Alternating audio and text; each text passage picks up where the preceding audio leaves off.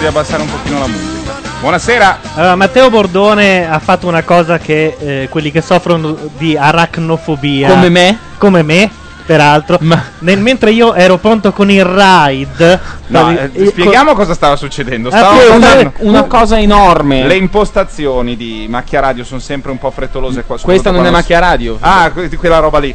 eh, di sabato notte. Sono sempre, siamo sempre un po' indaffarati da una parte e dall'altra. A un certo punto io mi giro e vedo un pazzo scriteriato che con gli occhi sbarrati. Io mi ero già alzato. Punta uno spray di quelli non, Il ride. non senza CFC, quelli No, che no. sono solo CFC, cioè Sono toglie prospettiva di vita sì. alla, alla bestia, che me lo punta contro. Io non capisco perché.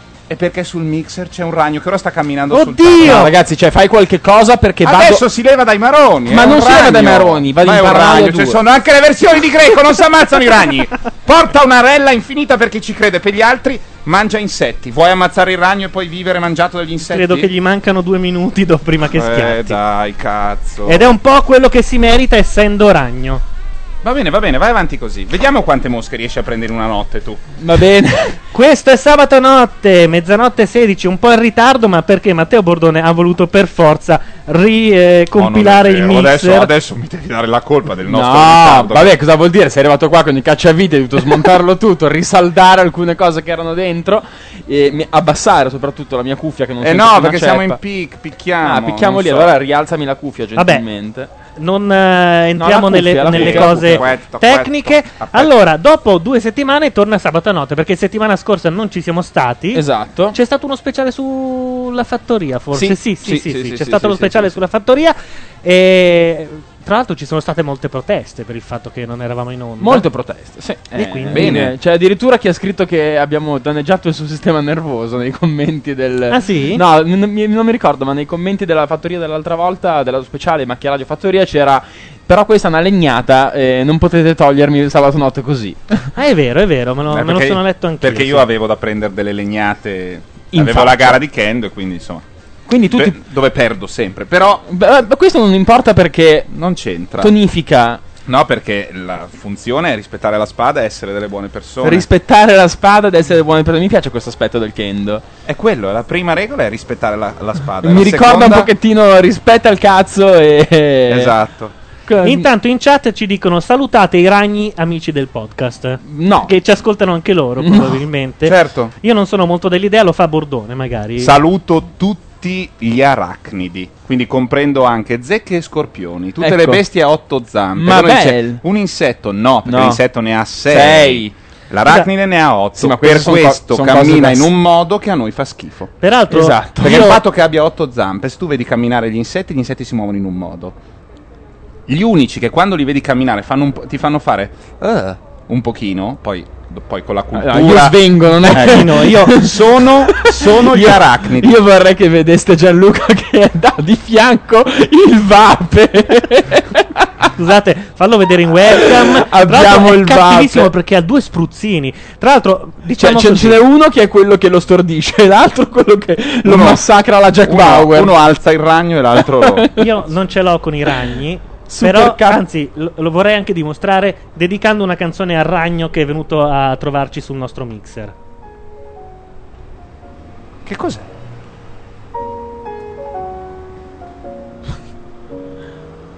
Ah, ecco, sì, certo. Ora, ca- ora capisco. Mi sembra fosse una roba seria. Per essere serie, Perché a quest'ora sarà un po' lì. Ma perché tu credi nelle magnifiche sorti progressive della chimica maledetta? Del ride bastardo con Del ride bastardo, Guarda, certo, che ti sta già corrodendo le tue cassettine Le. Sony Vaio, perché dentro contiene piretro. Si può produrre una roba che si chiama piretro, già si vede che fa un male. Scusami, non è una roba naturale il piretro? Non ci sono le piante di piretro? Anche il curaro è naturale, però se ti tirano un dardo al curaro ti accasci come una foglia. Scusate, non vorrei dire, ma siccome sapete che ci tengo io in qualità di meteorologo degli studi di Radio Nation, Caldo, freddo, dici tutto, amore. allora la finestra è chiusa, me ne rendo conto. Però? Però c'è l'aria condizionata Però- a stecca. Però siamo dei rompicoglioni e i ragni e il freddo. Ho capito, cioè, vabbè, ma a me. Allora, guarda. Allora, l'aria Niente, condizionata, niente. te lo dico, non è a stecca. Siamo a 23 gradi. mi 23 sembra più gradi, detta anche tua sorella, che non avendocela non puoi eh, neanche lamentarti. Io mi metto la mia giacchetta Vabbè, militare. abbiamo finito e di farci i cazzi nostri, anche quelli dei Ah già, ragni. perché adesso inizia la, la radio di E servizio. adesso inizia la radio quella di servizio. Va bene, questa è, eh, sab- questo è sabato notte, siamo a Radio Nation, potete chiamarci, intervenire con noi, e varie solite menate che non sto a ripetere perché le faccio No, ripetere le a dico Gian- io. Fai Esatto, quella pippa perché le faccio ICQ. ripetere a Gianluca che è bravo. Allora, Clicchiamo. potete entrare in chat e trovare un sacco di gente molto accogliente con eh, gli Eh. estranei. Eh, scusate, Ho capito saluto, una cosa, abbiamo le cuffie basse e stiamo urlando. saluto nel anche mixer- Barbara Berlusconi che è entrata in chat adesso. Se Bordone non la smette di abbassarmi le Ti sto alzando Alzami tutto. a palla. Vabbè, sta alzando un Che po' stiamo tutto. urlando. Eh. E certo perché non ci sentiamo, tu abbassi.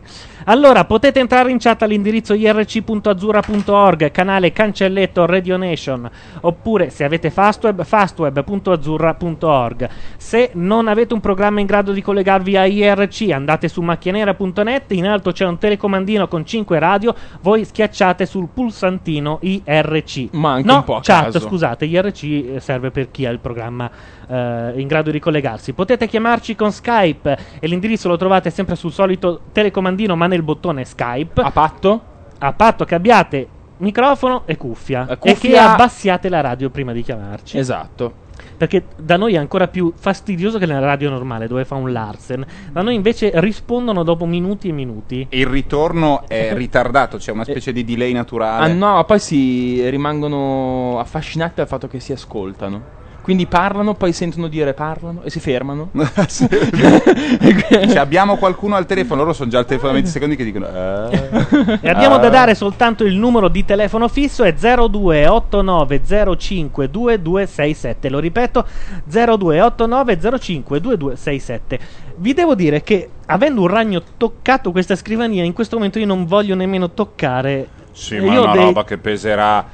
Ma veramente, ce ne vogliono 50 per fare un grammo, non rompere i Ma coglioni. scusami, l'aracnofobia è un- una malattia. Ma questo non vuol cioè, dire che vada a vallata, eh. devo anche Ma farti certo! degli inchini, perché tu sei lì col vape davanti a un scusa, coso che è un Eh, cattivo. non fammi- no, possiamo adesso- nemmeno parlare di olocausto dei ragni, sono dei ragni, cazzo. Degli Ecco. Ma infatti no, voglio capire perché lo vuoi ammazzare. No, allora, ti Questa spie- illusione di avere la casa sterile, la tua casa è piena di blatte. No, Sì, non renditene no. conto, dietro agli zoccoletti hanno fatto famiglia, ci sono colonie, Non è ci vero. sono generazioni, gente che si ricorda. sono- Ti ricordi quando aveva il 486? Ci Se sono- le dicono queste cose, Ci le sono blatte. delle donne online che in questo momento hanno la pelle da cappone, pensando alle blatte che hanno per casa. Ma anche io ho la pelle da cappone pensando alla blatta con casa che Ma non la ho. blatta meno, ma il ragno. No, è no, no, qualcosa la blatta di- meno un par di palle, io vado fuori di cranio. Io, sto, anche la beh, blatta, io sto ma- parlando Ascoltami, di eterosessuali. Ma tu avresti bisogno tu di sei con- una, una betoniera Tu e sei- cementi tutto. Bravissimo. E a te piacerebbe così. Sì, però non mi fare la predica tu a me che rispetti la spada, per favore. Ognuno ha le sue, Ma capito? sì, ognuno ha le sue Tu fisse, ma la rispetti mia la spada, io odio la blatta, cioè, questa è la questione. Va bene. Buonasera, buonasera. Di cosa si parla stasera? Ma abbiamo una... Di un bel po' di robe. Tra l'altro, in chat dicono ragno porta guadagno e quindi Sì. casa di neri è piena. No, guarda, è l'unico posto dove i ragni non, Non portano guadagni. No, no, dove non sono bene accetti. Qui no, entrare gu- chiunque. parlavano del guadagno del mixer, quello che continuano a dire di abbassare perché sennò parliamo troppo alto. Sotto invece sentite i rumori della città. Adesso c'è un treno che sta passando. eh, l'altra Diamo- volta diamo avevamo spazio. più o meno dato gli orari. Ma va lento questo, però. Sì, questo È un è- eh. Lo eh. vedo un po' arrancante. Ma deve essersi fermato qui o, No, o si sta fermando sta, sta partendo? rallentando perché entra in centrale, mentre quelli che escono vanno un po' più spediti. Quelli che entrano abbiamo anche uno eh, con eh, un ciao, credo. Con, la, con la Arrow, è lì il bello. o la Polini, non lo so se ci saranno ancora. Esistono ancora? Abbiamo un tamarro in chat, nel senso di un giovinastro che sappia queste Sì, cose. Uno uno- che abbia iniziato uno- la carriera con la carta in mezzo ai raggi della bici. No, quello non è No. più un giovinastro, quello No, all'età di Adriano iniziato la carriera. Ok. Sì. Guarda, la carta in mezzo alle cose tu l'hai messa. la Certo che ce eh. l'avevo la carta. Anzi, Io ne la parlo sai- nel mio pezzo, figurati. Io forse la carta in mezzo ai raggi non l'ho mai messa. Io ho addirittura il CD con il mio pezzo in cinque formati diversi, non dovesse funzionare quello che ho appena sentito. Che fanatic. Fanatic. I'm fanatic. La carta è stato un must per. Non ho mai capito perché si faceva, ma lo facevano tutti. Per fare il rumore del motorino. N- non Per era nemmeno assimilabile al rumore Ma del no, è un motorino. po' l'effetto- Ma tu avevi la salta, fosse? Anche la salta fosse nel mio pezzo. Io ho desiderato con tutto il cuore la salta fosse. E Ce l'aveva un mio amico. Ed era l'unica che aveva quegli ammortizzatori fantastici. Quelli finti? Che tu ti sentivi un po'. Io in realtà avevo quelli finti. No, la salta fosse li aveva veri. Aveva delle molle che se non stavi attento saltavi dall'altra parte quando atterravi. Io invece avevo degli ammortizzatori finti. Cioè avevo. Avevi solo i gommini. No, in- nemmeno. Io avevo del ferro arrotolato attorno ai due bracci della bici. Quindi la bici rimaneva. Fingevano che ci fossero degli ammortizzatori. In realtà io avevo l'effetto opposto. Mi spiaccicavo a terra senza rimbalzare. È lì che sei diventato un grande centauro. La Gianluca. salta fosse stata una delle prime a avere il sellino doppio. Ah, sì, è vero. Così Potevi portare non solo ti qualcuno. sbatti i maroni contro la punta del Ma il perché tu sei davanti. dentro là il tuo amico, Esatto. più o meno. esatto, ma la tua così eh, quella di cui tu sei lo spasimante che ti porti dietro quando ti rialzi dalla bici e la guardi vicino al mezzo caduto e tu invece sei rovinato, hai tutto, sei tutto sgarbellato le ginocchia, tutto a posto, lei ti dice "Sono diventata una donna". Sì. Comunque le probabilità che a quell'età e con la salta fosse No, tu a- a avessi que- dietro no, una donna No, No, ma, tendono ma lungi da me, ma chi le vuole? Perché lì è prepuberale, io No, le odio era- quelle era stronze. Quelle capito? stronze, Eh, ma, ma stiamo scherzando. Io le mai. bambine, Sì, ma esatto. chi? Ma sono noiose. Fantastico. Mi Poi- ricordo, mi ricordo la fase in cui chi io insieme a quella lì, ma vaffanculo. Poi passano due settimane e cominci a fare così. Sì, e, e cambia un po' il mondo. Sì. Quando- Cambia importanza E c'è bene sempre- se la nonna ha tolto la chiave dal bagno. Nonna, lascia la chiave dentro. C'è anche sempre un amico che ha capito tutto prima. Che tu vai là, questo si è messo con una figa stratosferica, la- quella del quartiere. Tu sei ancora nella fase precedente. Ah, stai con quella lì. E lui ti fa, sì. e tu muori. E tu lì capisci Sì, che c'è qualcosa io che non. sì, tra due settimane tu avrai il manubrio, ma non sulla bici, da un'altra parte. Ebbene, sì, capita a tutti. Quel sì che ti cambia un po' la vita e ti fa capire che sei dalla parte sbagliata. Però ca- mh, hai ragione, il momento in cui il maschio cambia voce Eh? è traumatico. Perché parli veramente come un pirla. Cominci a parlare così e poi improvvisamente sei a metà fra uno della Hai un compressore che non funziona bene. uno della Melevisione e uno di Radio 3. Parliamo di Shostakovich e il grillo parlante si spostò di nuovo verso la scuola di Francoforte. È una roba che non puoi controllare, quindi puoi dire "Mamma, mi hai rotto le scatole". un po' Francischi e un po' esatto. Puzzetta. Nero Giardino.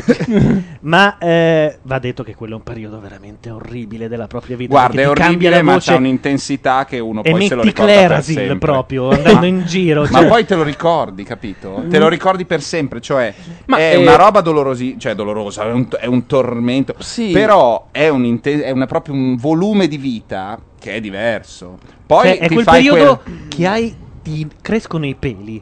Ma non sono ancora abbastanza, Eh, no. quindi è ridicolo. Certo. Li hai solo in certi. Sei pezzato. E soprattutto meno. torni dai- dalle prime lezioni del liceo un po' rimbambito, insomma, il primo anno, quarta ginnasio, il greco, non capisci niente, almeno per me era così. Anche per me? Arrivi a casa e tipo con il metabolismo di un motore, di un incrociatore, arrivi a casa, mangi, poi dici adesso mi metto un attimo e ti svegli alle 6 che non hai fatto un cazzo. È vero. Io ho sempre fatto così. Anch'io, Ho anch'io. fatto delle dormite io al- nel periodo del ginnasio e delle disperate studiate di notte. Vabbè, Me- mi svegliavo anche alla mattina alle 5 per ripassare i per, verbi. no, no, per fare le versioni e o roba del genere. Esorciccio dice: Io quando ho cambiato voce, mia madre mi ha mandato tre volte dal dottore perché pensava che avessi qualcosa. Sì, Vabbè. il cazzo. Le madri hanno sempre un po' queste cose. Ricordo una mia amica mi ha raccontato di un'usanza che c'era al sud, eh, ma che in casa sua vigeva, vige ancora. Cioè, lei un giorno si è alzata e ha detto: Oh cazzo, del sangue. Eh. La so. preoccupata, ha detto emorragia interna. Cos'ho? È andata, mamma, del sangue. E le arriva una centra in faccia con tutte e cinque le dita. Ma forte, eh? Tu sei lì che pensi che stai morendo. Che, che- che non hai scampo, stai chiedendo al, al tuo genitore, la persona che ti vorrebbe bene, mamma sto morendo e questa ti prende a ceffoni. Perché? Perché è un'usanza, cioè il giorno quando tu dici "Ma ho le mestruazioni, tua madre ti deve mollare un ceffone incredibile perché può iniziare a peccare. Cioè, Da que- Ma hai detto come una se roba- tu non potessi prima in Mi sono abbattuto. Guarda, eh, eh, ti- Ancora non hai No, preso una virgola di idea di cazzo e già devi pentirti. Esatto. No, Ma ma, non povere solo, donne. Ma non solo, tu sei lì che sei già traumatizzato di tuo da Certo. un evento che traumatizza di suo. È proprio vero che, come diceva Pasolini, le tradizioni hanno sempre ragione. eh. Quelle belle tradizioni di una volta, lo stupro in famiglia, lo schiaffone al sono tutte cose meravigliose di quell'Italia premoderna che vorremmo tornasse. Francesco dice: Mia madre credeva che fossi posseduto come Linda Blair. no, è terribile, è terribile. Sì, certe volte diciamo che i genitori non si accorgono proprio in tempo de- No. dei cambiamenti. No, no, infatti.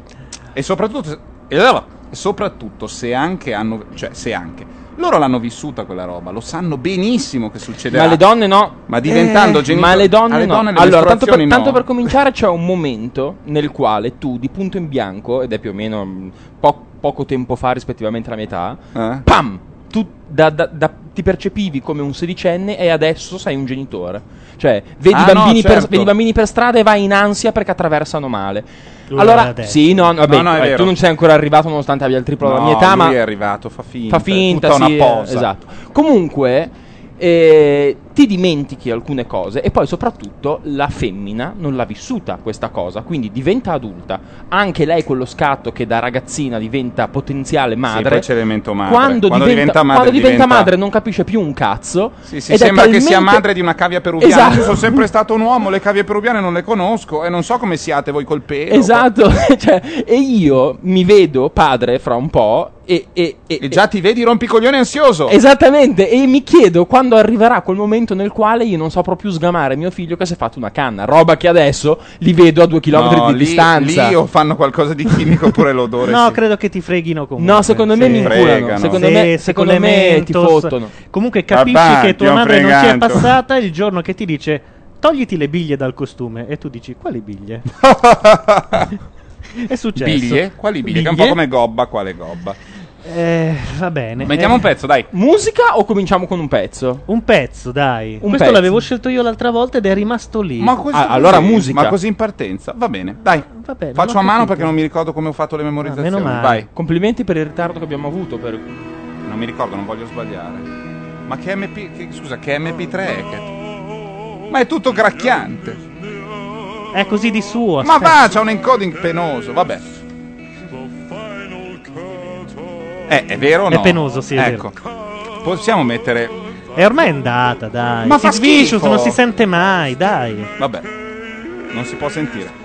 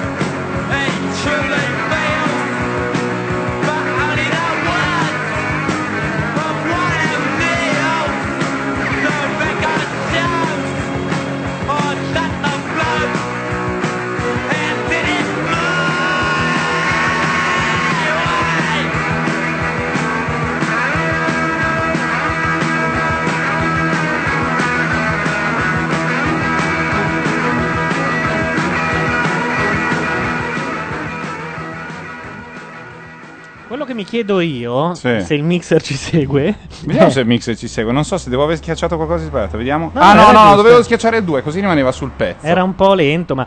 Eh, cosa spinge una persona a incodare una canzone a 56? Quando a me 320 già basticchia. No, questa qui era. Perché? sì, era come un 45 giri che hai usato come sottobicchiere in un locale frequentatissimo di Dublino per anni. E poi lo rimetti su. Però Comunque puntina- era My Way di Sid Vicious e non era, come è stato detto in chat, non era la colonna sonora dei titoli di coda di Bullying for Columbine. Quello Che era? Wonderful Prego? World. Bullying, Columbine. bowling, allora Cazzo. bowling, bowling for Columbine, ok? O bowling for Columbine. Possiamo accettarlo? No, bowling for Columbine.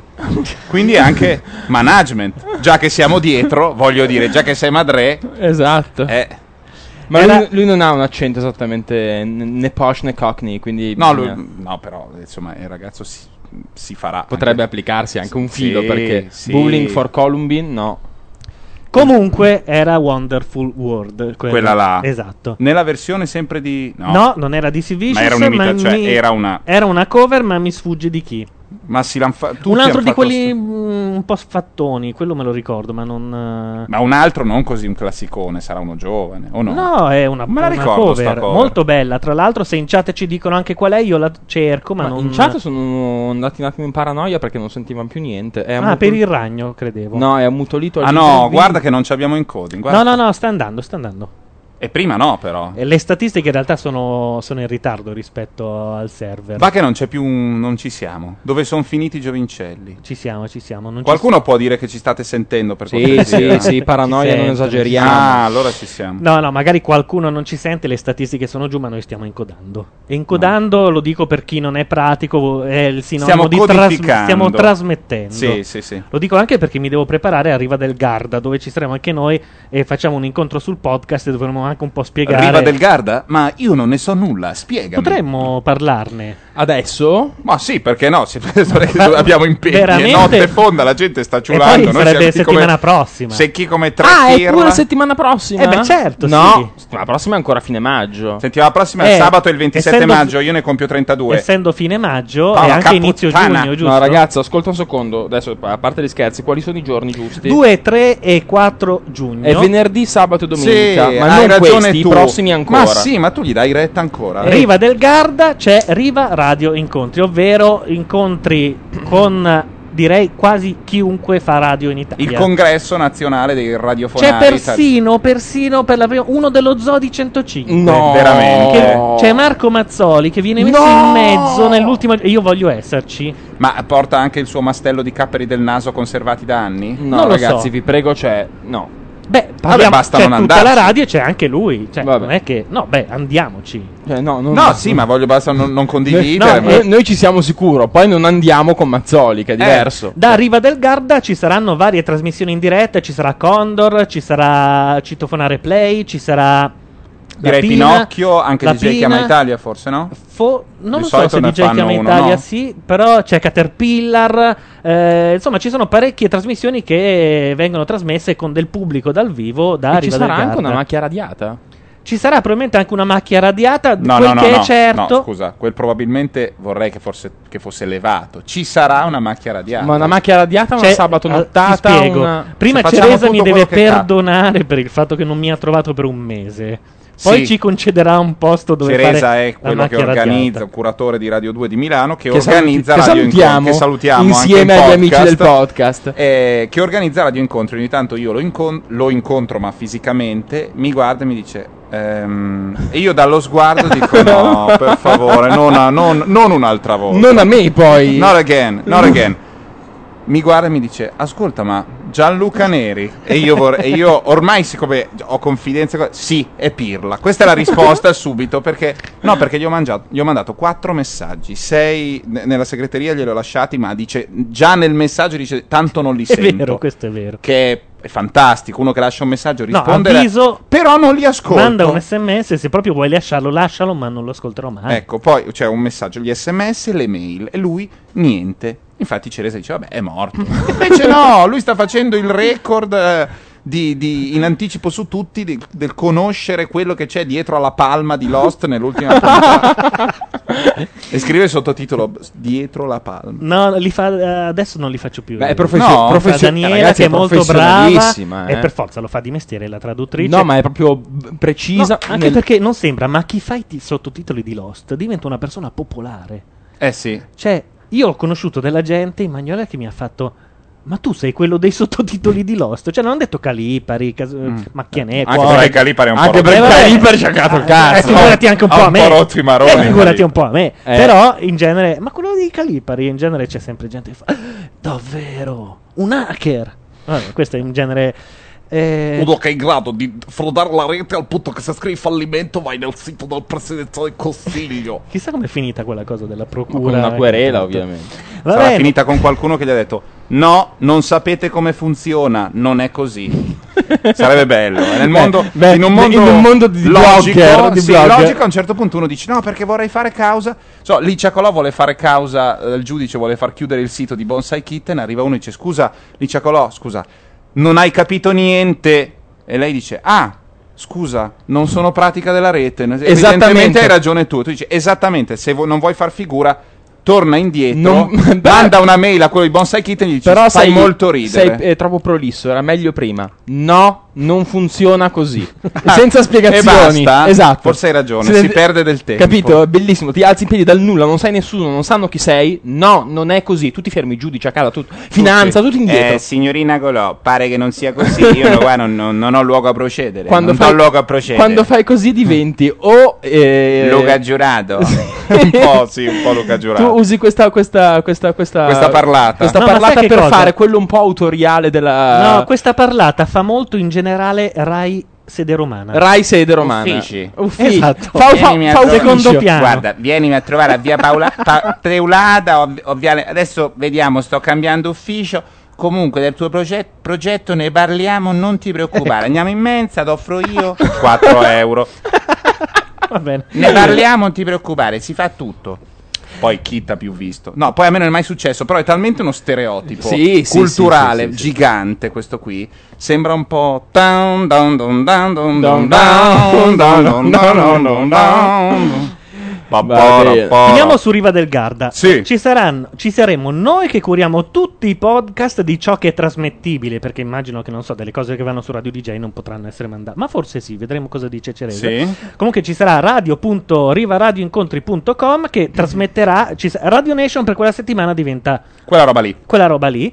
Eh, mandiamo i podcast di tutto quello che viene mandato, quindi chi non può essere a Riva del Garda può ascoltarsi tutte le trasmissioni, tutti gli incontri e poi ci sarà una macchia radiata e ci saranno anche e soprattutto eh, non le trasmissioni ma le- gli incontri col pubblico e Con le persone. con le persone. Con le persone, quelle vere. Quindi noi andremo in giro con un mixer del peso Ocio. non... eh, Questo, questo esce, eh? sì. Questo spara. Questo sta uscendo. Questo tarella, ragazzi. Bordone mi ha Non è convinto a portare arrivato. il nuovo mixer, quindi vedrete due pirla, perlomeno anche tre o anche quattro, che vanno in giro con una, una metrata di mixer in giro È- per Riva è del poco Garda. più grande di questo. Ma perché, scusa, va, va trasportato? Ci- avremo una postazione? Ci sono Non è così detto 3-4 posti diversi da cui. eh, Ho capito, ma questa è la trasmette. roba migliore perché vuoi la sabbia, vuoi la salsedine lacustre. Insomma, si rovina di più l'analogico. Va bene, d'accordo. Io mi porto il mio Mac portatile, però, perché l'encoding lo faccio io, mi sa. Non, Ok. non so perché. Sidegon si immagina una puntata in cui a Macchia Radio sarà ospite Albertino e dirà io sono Albertino e tu non sei Ma un secondo cazzo". me lo riusciremo a farglielo dire. E lo No, fa- Non credo ci sia Albertino, però Se c'è, vado da lui e dico: Vieni qua al microfono un secondo. Devi dirmi: Ehi, tu, Sasaki, non sei un cazzo perché io sono Albertino e tu non sei Ma un io non cazzo. credo che si faccia problemi. L'unico problema Ma è che infatti, appunto. No, io tutte le volte che l'ho incontrato è stato molto gentile, non so. No, sai perché da cosa No, deriva eh la sì, frase? c'è, c'è una... Giuseppe racconta che Albertino Ah, gli avrebbe sì. detto questo poco prima che lui decidesse di andare a 105. Ah, certo. C'è stata Beh, una cosa- finta è intervista sempre, la cosa, rubata. è sempre la cosa migliore da fare. Quando in qualunque tipo di rapporto fra due persone c'è un momento di crisi, e nel momento di crisi, che sia sentimentale, di lavoro, di amicizia, uno dice delle cose che se trascritte lo perseguiteranno per il resto della sua vita, invece di dire è finita, peccato, ci siamo voluti bene, è stato un bel rapporto di vita. No, No, peggiori le prendi questo e lo rivendi a bocce ferme come se fosse una roba normale detta con cognizione di causa. Figurati Giuseppe cosa gli avrà risposto in- se lui l'ha detto, Stai no? scherzando, ha fatto una diretta, credo. No, dico in quel 105. contesto lì, nella, nella litigata originale, se c'è stata, sarà stata una roba da. Un po' tipo come È la linea di Cavandoli, no? Di cui tu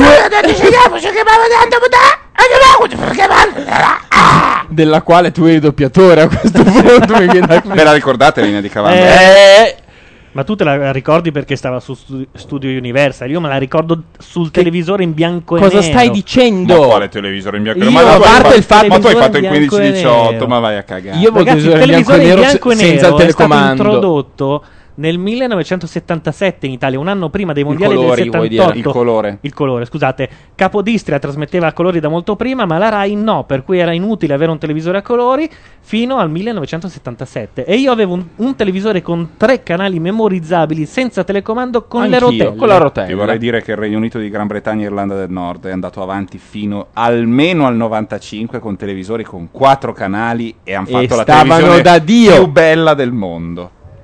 Noi con tre canali spaccavamo, poi vabbè, insomma, le E cose sono cambiate. È successo. No, no, ma non è che però c'erano anche delle belle robe, ci sono state anche porcherie. No, ne parlavamo prima, la 7.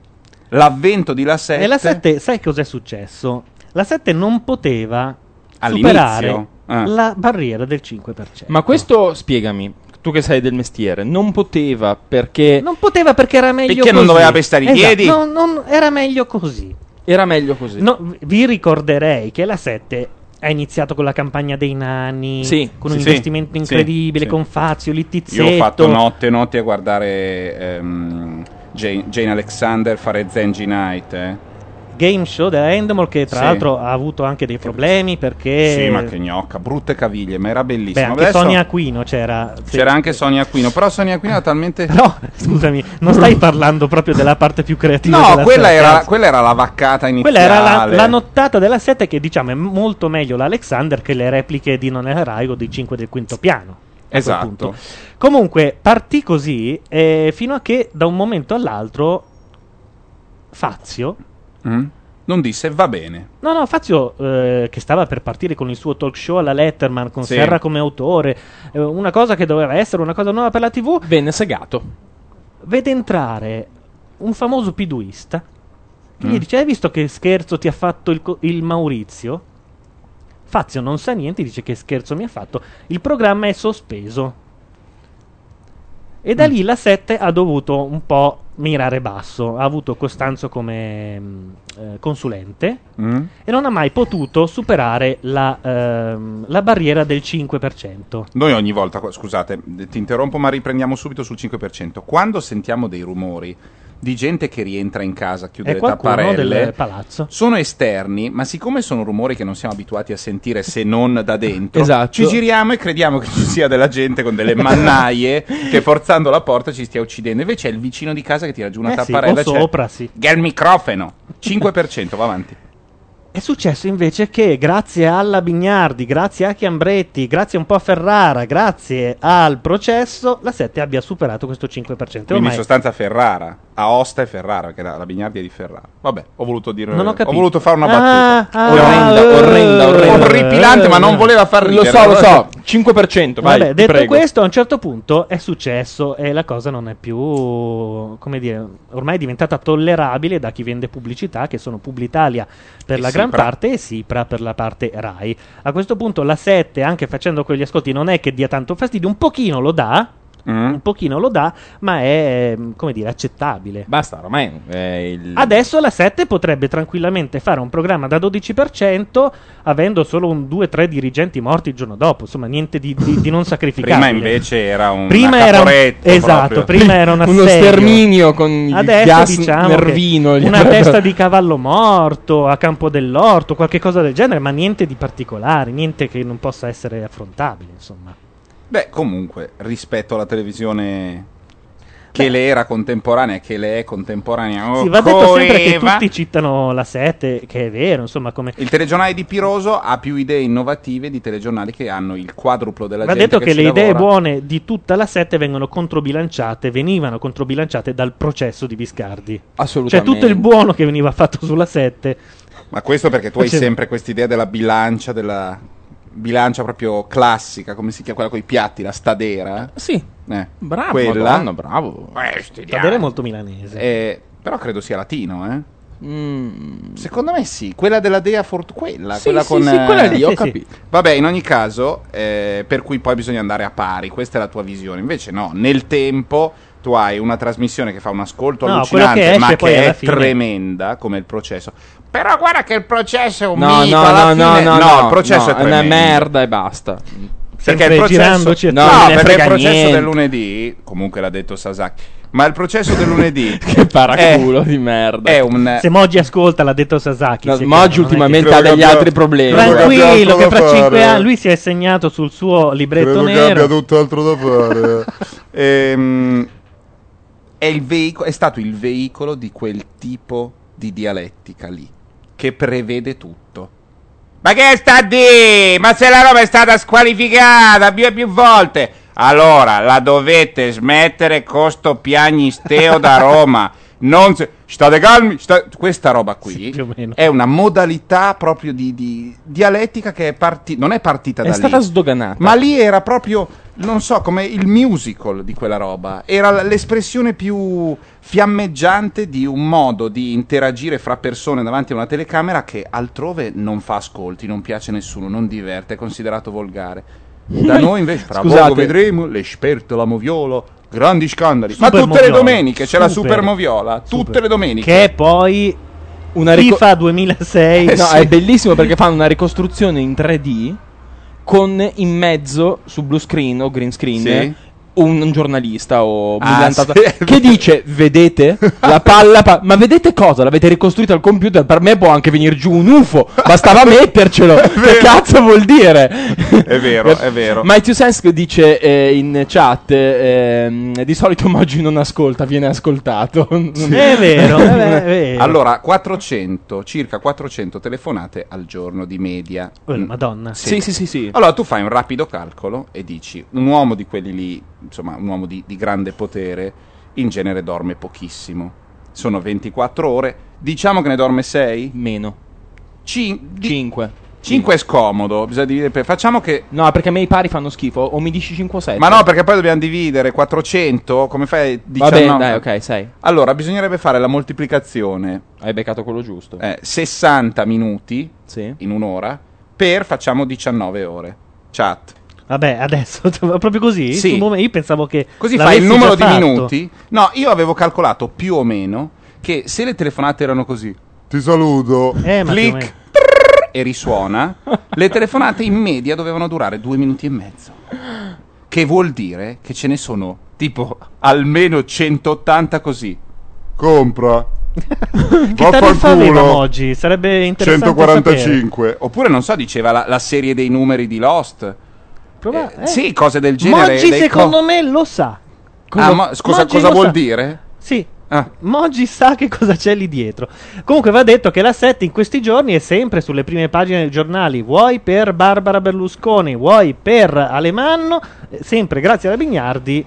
A proposito, tu hai mica una svastica da farmi vedere, no? Una che por- indossi Ma, soltanto per eh, rispetto. No, no, è tue- per, per me è un. per- la svastica per me è un simbolo religioso Di in- quando? indù. indù. Di quando Perché io avevo un gatto che si chiamava Vishna, è stato tirato sotto dalla. e quindi l'ho tenuta da allora. Per me è un simbolo di quello. Non è per. eh, No, no, no. Anzi, Eh. mi sono sentito un pochettino Non ferito esistono, io non e es- aggredito da, da- da- da- dalla domanda della Bignardi. Cioè, anche. Eh, sì, cioè, io Ma lei ha. No, bah. Vabbè, insomma. E la- lei No, vabbè, però se risposto- avete degli oggettini simpatici da far vedere alla gente, tirateli fuori. Insomma, si può ora. Ma uno no? può anche dire no. Eh, ma infatti la Bignardi può dire no. Diciamo che uno potrebbe risposto- anche non indossare un simbolo fascista, cazzo! Ma quello è, è un ricordo di anni che lei non può ricordare. Ma nemmeno di un mio amico che è morto, perché quello l'ha detto dopo ai giornalisti. All'inizio era E per me è un simbolo re- di cristianità simbolo celtica. Già. dell'epoca celtica del cristianesimo. Adesso Tu ti siedi, me la spieghi, me la racconti E tutta. soprattutto, no, ma io meno avrei chiesto.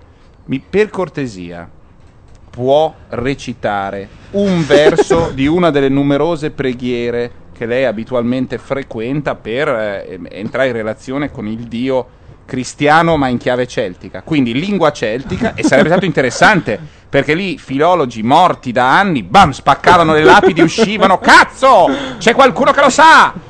Io gli avrei Saltavano detto fuori adesso e- tu ti siedi e mi canti tutta Enia, la discografia completa. completa e poi trascrivi E i i testi Cannad. con le rune li trascrivi tutti con le rune vai a Pontida e stai lì un po' e poi vediamo se hai ancora voglia dei cieli Siete un po' imbecilli stasera, ve lo dico, eh. Eh, siamo mo- sì. Io, eh, se Gianluca non ha niente in contrario, eh, per partire o con un suo pezzo, cioè con il suo pezzo, o con una canzone, oppure con il mio, perché così vi rimetto subito in riga. Perché stiamo- allora io metterei prima del tuo prima del tuo Sì. e poi potremmo mettere il tuo a culo come Ecco, si dice come l'altra volta. sì no aspetta tu, il suo pezzo a culo riusciamo a metterlo in qualche Sì. mettiamo quel pezzo di musical che aveva chiesto Sì, Sasaki eh, questo mi piacerebbe Ci molto. sta. E poi parte subito il pezzo di Sasaki, no? Lo introduci. No, No, poi no, si introduce, facciamo si un introduce cazzeggio. perché questa cosa qui è sacra. Non- è lungo. Addirittura. Eh sì, no, ragazzi, non tocchiamo Andrew Lloyd Webber.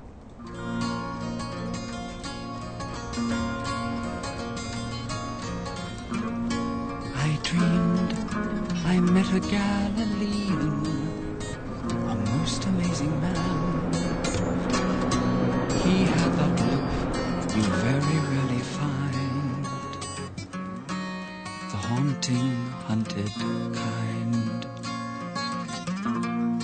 I asked him to say what had happened, how it all began. I asked again, he never said a word, as if he hadn't heard.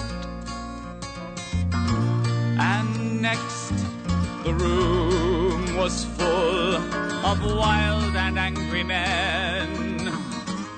They seemed to hate this man. They fell on him and then They disappeared again.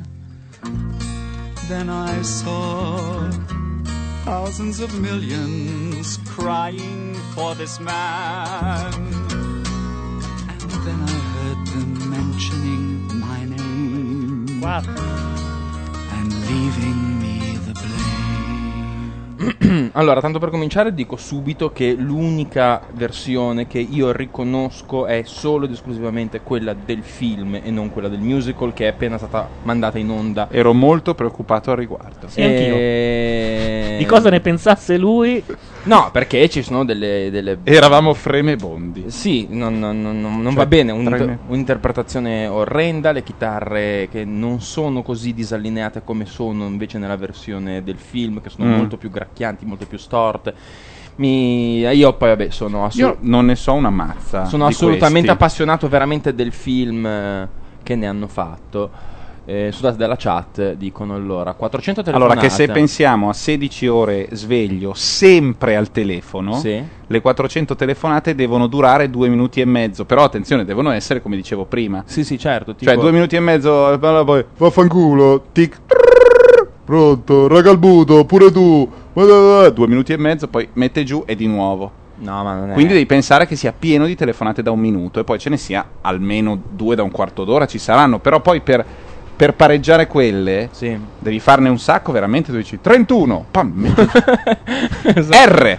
No, 4, 8, 15, 16, 23, 42. Questi li ha detti sicuramente. Dai, però io non ho, non ho superstizione di nulla di reale. Ah, perché tu credi che portino sfiga veramente? non lo so, o magari Harley. portano miliardi. Boh. Non, non lo so. Beh, se li dici Harley tu. ha vinto, ma poi ha Io, no- io non, li ho caravanata di anco- non li ho ancora giocati, ma tra poco lo farò, mi sa. Sappiate che invece dopo la puntata di Lost li hanno giocate sia in Inghilterra che in, eh, negli Stati Uniti hanno perso clamorosamente tutti. C'è Beh, stato un beh, giro di scommesse escono, incredibili, sai. non sono usciti. Se riesci a produrre una di No, quelle produ- vaccate che vendono a- nelle reti private con gli, gli, gli 199, quelle storie lì, ti do la cinquina perfetta, queste robe qui. Se riesci a convincere tutti... Ma il problema è che non dovevi giocarli. Il telefilm ti dice chiaramente non giocarli.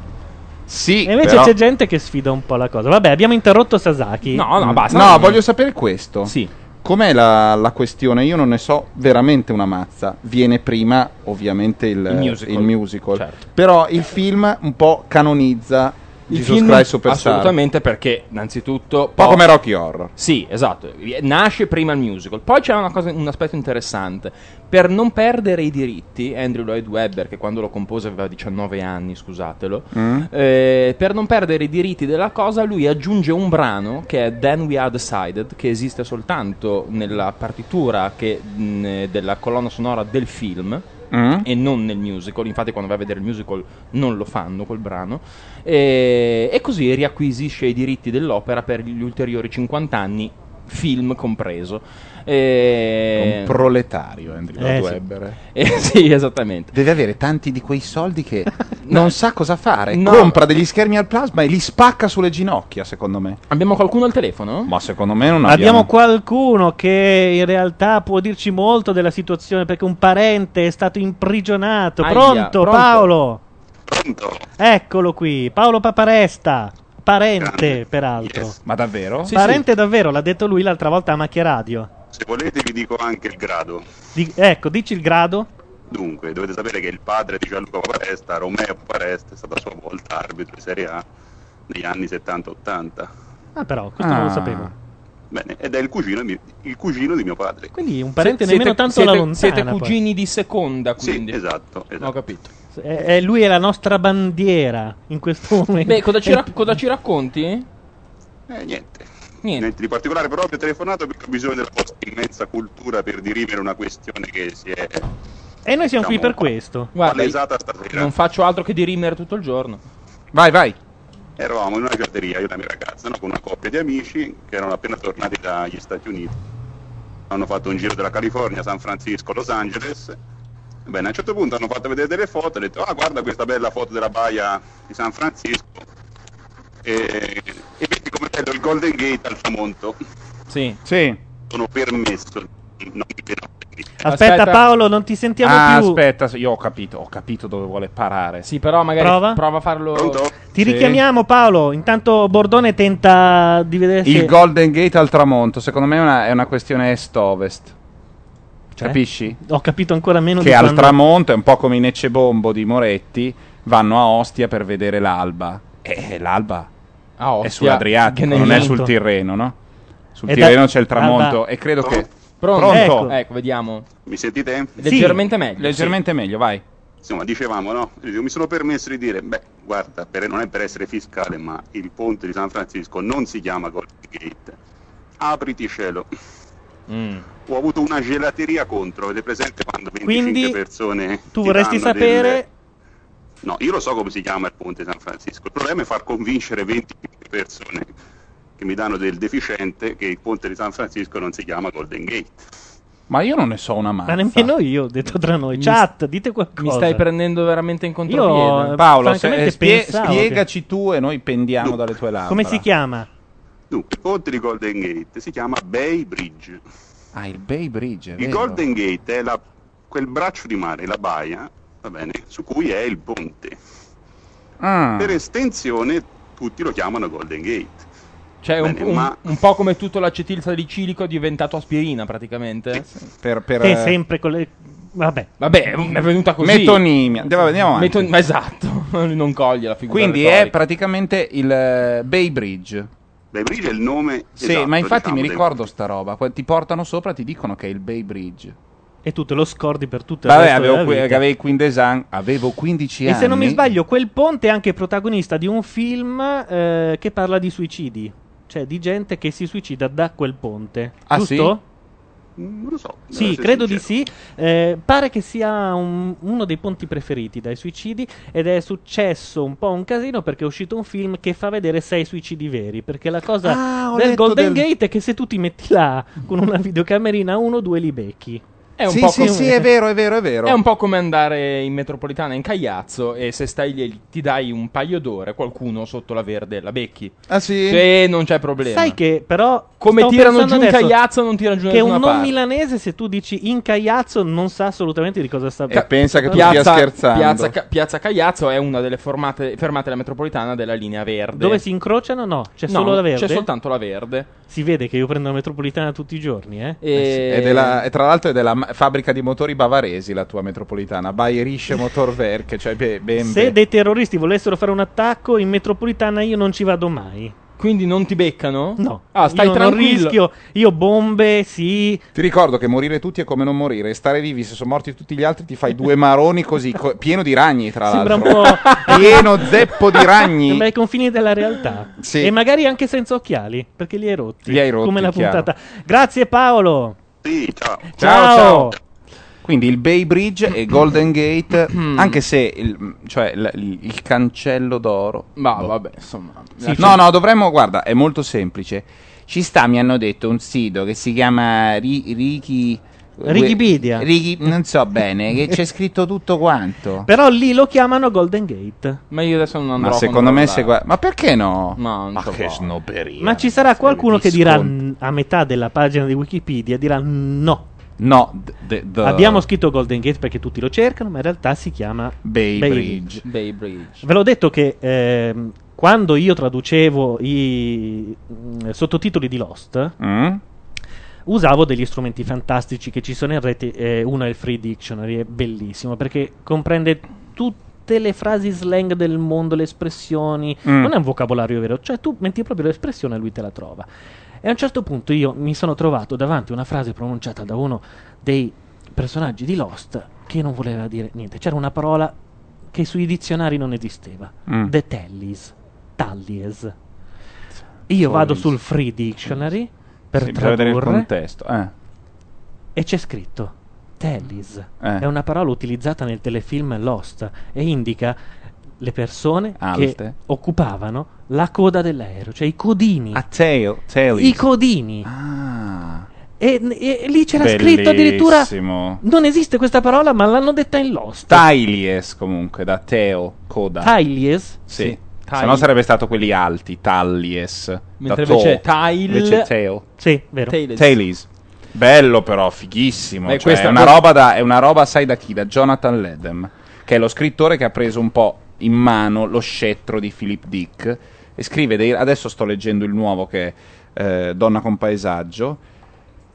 Ehm, racconta la storia di un, ehm, una famiglia che se ne va da Brooklyn perché il padre ha perso le elezioni.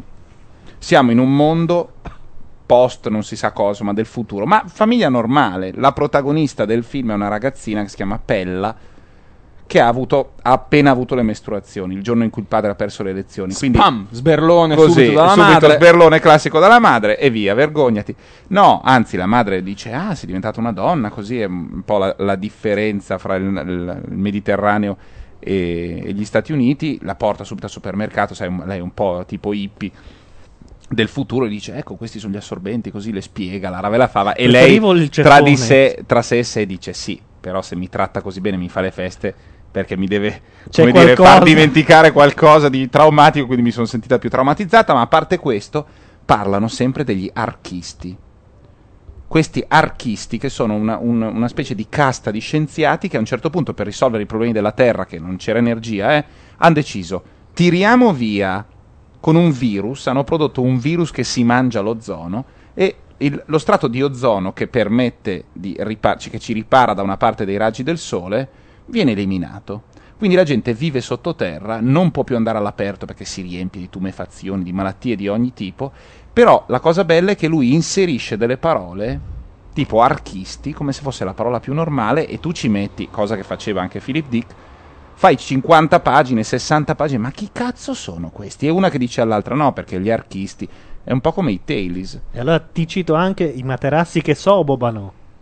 I materassi Eh, che qui la so- chat mi seguirà. E io no. Qui la chat mi seguirà è un dei- uno dei pezzi che ancora oggi quando leggo mi fanno morire dalle risate. Vedrai che adesso arriva, eh. Non forse voglio- sono i... È la, eh, mitica ga- guida, ga- galattica, galattica. dell'autostoppista nell'episodio in cui i materassi vivono allegramente sgarbazzando su un pianeta dove sono liberi, tranquilli e arrivano i cattivi uomini che li uccidono, li fanno essiccare e poi li esportano come materassi sulla terra. E allora loro decidono di chiamarsi tutti l'orro, in modo che quando dicono cos'è successo perché piangi, è morto l'orro. E siccome tutti si chiamano nello stesso modo, è un po', un po' meno un difficile po' come non morire, da un- digerire. sì. E allora il materasso si siede su un tronco, pensa all'orro morto e soboba, cioè fa sob. Ah, bello. Va bene. Bello. Ok. In tutto questo non so assolutamente come agganciarmi al mio pezzo. Non c'è bisogno. Vi La ringrazio società è tantissimo. postmoderna. Possiamo portarlo ancora più fuori Cioè, strada? se siete veramente Dai, per favore, se manda potete- questo pezzo. È 5 anni che governa. Sono 150 anni che la sinistra governa tutta l'Europa. Per favore, manda il pezzo in Europa. Allora, la cosa è molto semplice. Parlo di detergenti. Ok? Ah. Quindi torniamo su un argomento che già avevo sfiorato io, ma tu, tu avrai fatto un lavoro della Madonna. Già. Vai, andare. Ragazzi, per bene, non lo sapevamo. Noi, eh, ragazzi di mondo, quelli che quando incontrano qualcuno lo salutano facendo feste, senza rintanarsi per eccesso di egocentrismo e malcelando timidezza o miopia da svampiti fra le nuvole. Noi dicevo, non lo sapevamo. 13 maggio 2006, ok, è l'anniversario dei miei genitori, auguri auguri, ma non c'entra fine. Pensavo quel giorno, 13 maggio del 2006, mica facile essere donna. Le più fortunate, figlie di un passato che fa paura, le lotte sociali, la ricerca di indipendenza, ah, le povere mondine, e poi suffragette, a noi, alla rincorsa di quell'immagine orrenda che un mondo maschilista ha di loro. Cosa faccio? Metto la gonna oggi, sì. È primavera, tempo di vestitini, senza calze, oppure no, jeans e via. Sì, sì, ok, faccio la donna, jeans statemi dietro che io corro ma sono donna, dentro. Mm, affascinante. 13 maggio 2006, pleonastico chi vi parla nel suo procedere un po' a tentoni. È un bel troiaio fare la donna, ma giuro, giuro, ai tempi di Torquemada si stava peggio, quindi non rompete i coglioni, voi e il mentolo, poi vi spiego. Adesso, maschi, pseudo amici miei, possessori spesso inconsapevoli di eterogeneo cromosoma XY, voi quelli dalle belle spalle, tartarughino addominale e recalcitrante inclinazione all'igiene, leggi sto mezz'ora in bagno, penso che si chiava, dopo non si chiava e non mi lavo più. Voi avete mai pensato al peso, al fardello della donna moderna? Quella che ha bisogno di mille creme, struccanti, riviste, pedicure, depilazioni inguinali per sentirsi ben curata, pinzette sopraccigliali, colei che può dire frasi del tipo vado a prepararmi per la notte. Ecco, io darei un avambraccio per poter dire una cosa del genere, ma non si può, non sta nelle cose, non mi viene. Beh, ci avete mai pensato? Davvero? Quelle che sono donne perché cosa sono i milioni quando in cambio ti danno le scarpe è una frase che non fa ridere perché la dice Elio, soltanto la verità. Quelle alle quali, magari, un giorno tocca braccarvi al muro e con gli occhi languidi, lucidi, dirvi ti amo, ma mio figlio lo faccio con un altro, tipo domani. E poi lo fanno, eh? Mica era solo scena. Maschi o voi, ci pensate o no al bordello che è portare un seno di ogni taglia disponibile, anche moltiplicata alla meno 1, in giro per la 92, dopo le 11 di sera? Sì? Davvero ci pensate? Bravi. Ma sappiate che ai tempi di Torquemada era peggio. Quindi tirate dritto la prossima volta. Vadano in culo loro e il mentolo. E due. Questa è la storia di una donna che non esiste, o forse sì, comunque sia, è bruciata viva e se lo meritava. Quel giorno, possiamo immaginare, uscì di casa una carezza al gatto che sornione le si intrecciava ad ogni passo fra le gambe. Bruttina la signora, eh? Va detto. Capello un po' unto, mani di una che lavora, cazzo se lavora, giorno e notte. Nodose mani, ma occhi belli. Roba da farti saltare giù da cavallo e restarne ammaliato per un periodo medio che basculi almeno fra il per sempre e l'eterno. Chiaro? Occhi così. Prima qualità, facciamo verdi. Ha una tunica, una cosa un po' spiccia, niente a che vedere con le signorili collezioni barbari, lino leggero, taglio impero. Laccio in vita. Piedi nudi, no manolo e tacco alto, nudi. Falcetto in mano, dove va? Nel bosco, quello dietro casa. Oggi sarebbe l'S lunga, ma oggi non c'è Torquemada al supermercato. Nel bosco, quel bosco, invece sì, c'era. Che un po' è anche sfiga. Puntato su due piedi, sfilza immonda di preti cattivi alle spalle, lui la guarda, lei indugia fa il fogliame, poi si ferma e via di falcetto, una roba alla Asterix se capite dove voglio arrivare. Ne fa una manciata di quell'erbaccia, la mette in tasca e torna a casa. Tutto chiaro fino a qui? Ok. A casa c'è una pentola, Non fatevi venire le smanie da Harry Potter, è una pentola normale, una come quelle che vendono un po' ovunque. Ok, non è antiaderente, è che non le serviva, va bene? Acqua che bolle dentro, l'erba di prima sminuzzata pure. La signora, non sappiamo perché, ma di lì a poco si sarebbe trovata nella medesima situazione, solo su di una canasta un filo più ardente. Dopo aver rinnegato Satana per un paio di volte, ça va sans dire, probabilmente non più immacolata di quanto cavo la natura l'avesse fornita. D'altra parte, ci sono donne un po' così, come dire, spigliate. Dicevo, con Torquemada nei paraggi, il Lancôme primordial, Optium Night, First Sign of Aging, Visibly Renewing Night Treatment, si trasforma immediatamente in poco più dell'ultimo dei vostri problemi, ma la colpa era sua. Quindi, stavolta, io sto con Torquemada ed ho le mie buone ragioni. Qualche secolo dopo di quell'erba, chiamiamola erba, non se ne perse traccia ed è un peccato. La si usa un po' per tutto oggi, caramelle, detersivi e quant'altro. Niente a che vedere con il demonio. O così la dovevano pensare anche Henry Roberts e Lorenzo Manetti, quando, il 25 gennaio 1921, si incontrarono e fondarono la società italo-britannica L. Manette e H. Roberts per azioni. Maledetti loro. Ora, quali sono i prodotti più rinomati della Manetti Roberts? Ve li dico subito. Neutro Roberts, progenitore della linea dei prodotti neutri, è il sapone solido, la cui distribuzione ha inizio nel 1904. Negli anni 60, in seguito alla crescente richiesta di prodotti in linea con il concetto di neutro, nasce il primo accenno di linea, con l'introduzione sul mercato dello shampoo e successivamente dei deodoranti. Nel 1981 neutro cessa di essere l'aggettivazione attribuita ai prodotti in virtù delle loro specifiche formulazioni per diventare vero e proprio brand name della linea, nel frattempo ulteriormente arricchita. Si identifica così il marchio Neutro Roberts, con quei valori di naturalità, delicatezza e cura della pelle che continuano a sancirne il successo nel panorama dei prodotti dedicati all'igiene ed al benessere della persona. Al rogo! Procediamo. Borotalco. Eh, la prima formulazione del borotalcum risale al 1878, come risulta dal formulario segreto del laboratorio di via Tornabuoni a Firenze, ad opera di H. Roberts. La commercializzazione, nel famoso barattolo verde in metallo, ha inizio nel 1904, dopo la registrazione del marchio di fabbrica. Il successo della migliore polvere per la pelle, come viene definito il borotalco in un'inserzione pubblicitaria dell'epoca, è subito evidente. Nel 1906, infatti, Borotalcum viene premiato nel corso della mostra Pro Infanzia di Milano e negli anni successivi si moltiplicano i tentativi di imitazione tanto che nel 1929 una sentenza della Corte di Cassazione riconosce alla Manetti Roberts il diritto esclusivo all'uso delle denominazioni Borotalco e Borotalcum, diritto da cui discende lo slogan se non è Roberts non è Borotalco, più semplicemente come ce lo ricordiamo noi oggi, se non è Roberts che sapone è?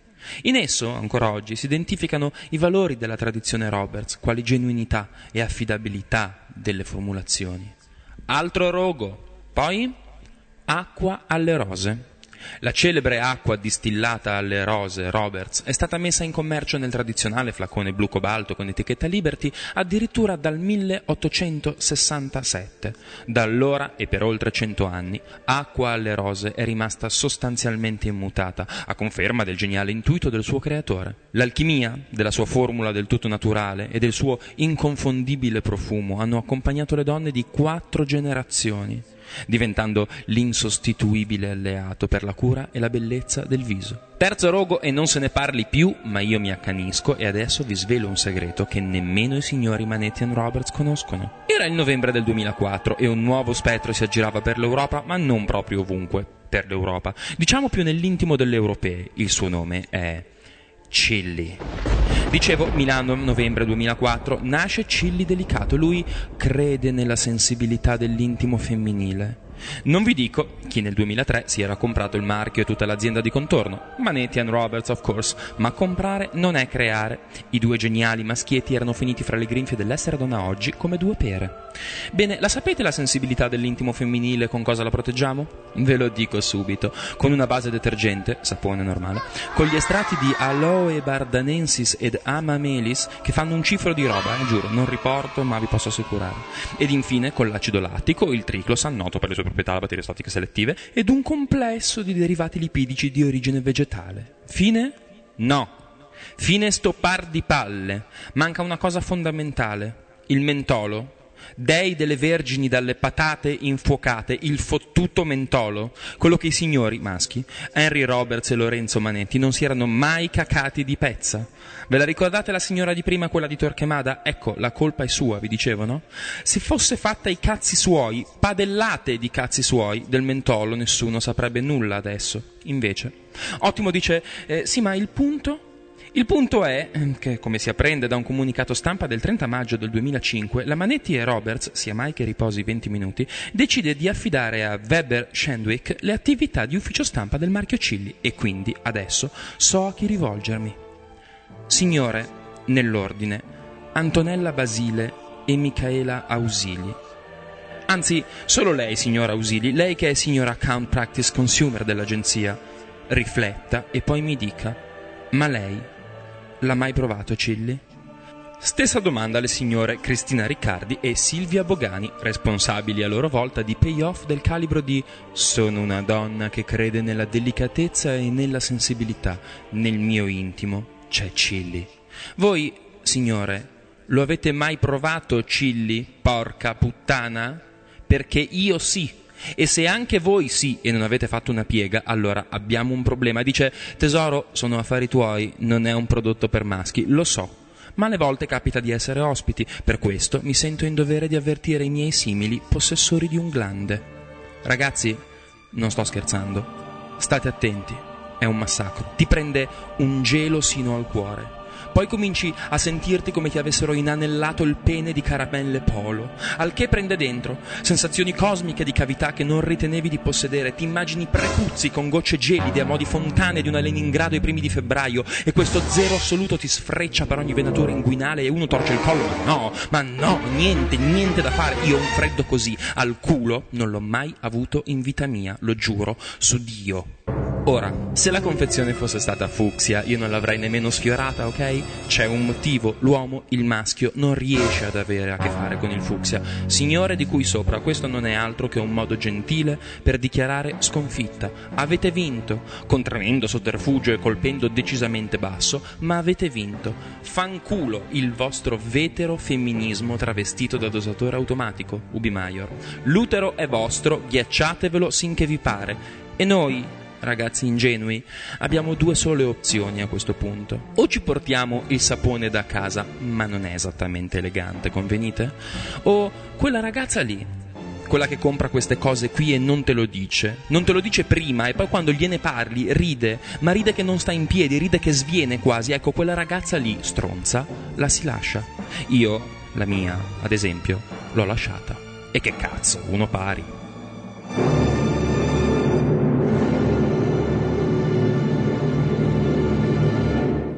È che tu non hai letto bene, ma c'era scritto Chill It Bang sopra, non è? Ti sei fermato alla prima parte di confezione. Eh, ragazzi, c'era solo quello. eh. Ma mai fidarsi della roba che le donne lasciano in un bagno, mai. Non lasciano in un bagno, è il suo bagno. Appunto, e quindi- mai, mai. Sei E in- cosa fai? È Eh, in territorio nemico. Ma ho capito, ma Quello- cioè- Cosa fai? Cioè, non so se ti rendi Allora, conto. Devi Gianluca. pensare a cosa farebbe Jack Bauer in quella stanza. Jack Bauer puzzerebbe. Cioè, E invece noi non vogliamo puzzare. e mi lavo tendenzialmente. Bisogna stare attenti a quei flaconi, a quelle cose lasciate lì che sembrano innocui. Sembra, ma infatti lo fanno bianco, pulito, con una scrittina verde. Non leggi un cazzo. Tu fai così con la manina, la mano ti si corrode come se fosse acido muriatico. E dici, "Mm, Mm. l'inverno non se ne vuole andare via quest'anno. e da lì è la fine. Pa- eh, ah, per le donne, mi diceva, è una cosa evidentemente un po' diversa. Ma per gli uomini. Un treno carico di cilli sta raggiungendo la stazione di Torino. Va No. detto che il mentolo Ragazzi- non è l'ingrediente più adatto a quelle zone. No, è una cosa che io vi sfido a provare e a dire. Posso dire Eh, che l'ho provata perché una volta ho utilizzato un bagno schiuma fa che era verde, ma in genere sono tutti verdi bagno schiuma e invece quello era al mentolo. Ecco. Cioè, è la stes- più o meno la stessa cosa, credo un po' meno eh, incanalata in una sola Direi che zona. incanalata è la Incanalata parola è- giusta. Scusate, esorciccio. Jack Bauer ucciderebbe il cane della ragazza per scogliarne il grasso e farne sapone in 5-6 minuti. È vero, è vero. Comunque anche il bagno schiuma è veramente deleterio. Tu sei lì e inizi a sentire freddo. L'acqua è a 50 gradi. Senti tirare Ah. un vento del nord. Senti tirare un vento ed è solo lì, sulla fava. C'è Sì. proprio una lame di ghiaccio che attraversa la tua casa. Io ti giuro, l'ho anche detto, è, è come vedevo dei bambini che mi centravano con caramelle polo enormi il pene e io ero, Come mi- se- ero come se- insabbiato. Come se fosse Bush in vacanza d'estate in Texas che fa il gioco con Bravissimo. i ferri de- di- da cavallo. Esatto. no? E vincevano il pesce, appunto, come si fa in Luna Park. Porca vacca, dice Showfixti. Il bagno schiuma al mentolo ha fregato anche me una volta. Un'altra cosa che mi fa schifo, ma sto imparando ad usarlo perché è, è quello eh, ha un nome. eh, adesso mi, viene- mi- mi- mi toglie il termine abrasivo, ma non è abrasivo. Eh, eh, chat, donne chat. Vabbè, su. parla, esprimiti. È un momento. Quello abrasivo è- Sono- sono È dei- un detergente? È un sono- liquido? Sono dei bagni, È una saponetta? Sono dei bagno schiuma. Microcapsule? Eh, aspetta. Quelle con le palline Sì. bianche? Dai, forza. Chat. Eh, sono microcapsule. Quelli si con chiama? microcapsule. Sì, comunque. ma hanno un nome. Da peeling? Mm, Le creme per il peeling? mm, Cosa hai usato? Un acido da peeling? No, Cosa hai vabbè, sono tanti tipi. Adesso, Eh? eh. E queste cosa fanno? Niente, Sabbiature a- Sa- esatto, te, le- te- comincio, io mi sono scia- lavato, ero sotto la doccia, ho fatto "Oh!" cioè mi sembrava di avere il vomito di un gatto addosso. Ma tu non sai quanto è utile per il peeling. Mi è quel venuto in prodotto. mente Brava, una- brava, brava, brava, brava alle D, sei la so- il mio solito dio asfogliante. Mi è venuta in mente una situazione in cui è ancora peggio usare il bagno schiuma al mentolo ed è quando ti sei scottato sotto al sole. Ah, vabbè, no, lì sei pirla. Lì ok. arriva uno che ti rigira perché sei già brasato per metà. Sì, ed sì. è micidiale. Eh, immagina un po' i due effetti, cioè davanti e dietro, schiena. eh, Meraviglioso. È qualcosa di incredibile. È to- La volta to- nella mia vita in cui ho pensato quanto sono coglione, ma a lungo è stato quando nella casa di montagna ho detto porto casa della mia zia in montagna, vado con amici, avevo del peperoncino, ho detto porto il peperoncino, almeno mettiamo il peperoncino quello buono per fare la pasta, però era in peperoncini eh, essiccati, l'avevo comprato in sacchetto, allora ho So preso il cosa hai contenitore fatto, certo. e ho cominciato a tritarlo serenamente con le dita. Sono andato avanti tutta la serata e a un certo punto mi sono dato. Ho alzato gli occhiali come faccio classicamente e mi sono dato una bella ravanata. In quel momento un nanetto da racconto di Tolkien è arrivato con il suo pugnale d'argento e me l'ha piantato nella retina. Cioè, tu senti una roba, ma dietro all'occhio, cioè tu non lo senti davanti, tu senti dietro dove c'è la retina, uno che ti Puntella. pianta una lama, no, no, la pianta dentro, la pianta e comincia a girare. Ogni tanto si aiuta con una manciata di sale, cioè toglie la lama solo per limone buttare del sale, sale grosso, limone così. Quando apri, quando tu apri l'occhio ogni tanto mentre ti prima bestemmi per un 5-6 minuti, poi dici devo raggiungere un lavandino e prendi delle capozzate contro tutti gli spigoli della casa che essendo una casa di villeggiatura ha l'arredamento anni 60, per cui spigoli vivi tutti. Quando apri gli occhi e magari è accesa una lampadina nell'altra stanza e tutto buio, da quella lampadina senti i fotoni che gridano Arrivo! e dove è stato fatto il buco penetrano e proprio arrivano e ti... Attenzione. In diretta un antifurto e Sasaki che fa cadere quel cazzo di, Di accendino. Allora, se Eh, questo è un accendino, Vabbè, una quello, chiave che, USB, quello quel che è un piccolo oggetto rettangolare con cui tu fai un gioco nanistico da sempre e se uno lo fa perfettamente vince anche Ma dei siccome è premi un idiota nel Dakota. cadere. Ogni 20 volte tu lo fai 20 volte al minuto. Vabbè, e... Detto questo, stavo pensando che in realtà potevi essere ancora molto più pirla. Potevi decidere di andare a fare pipì.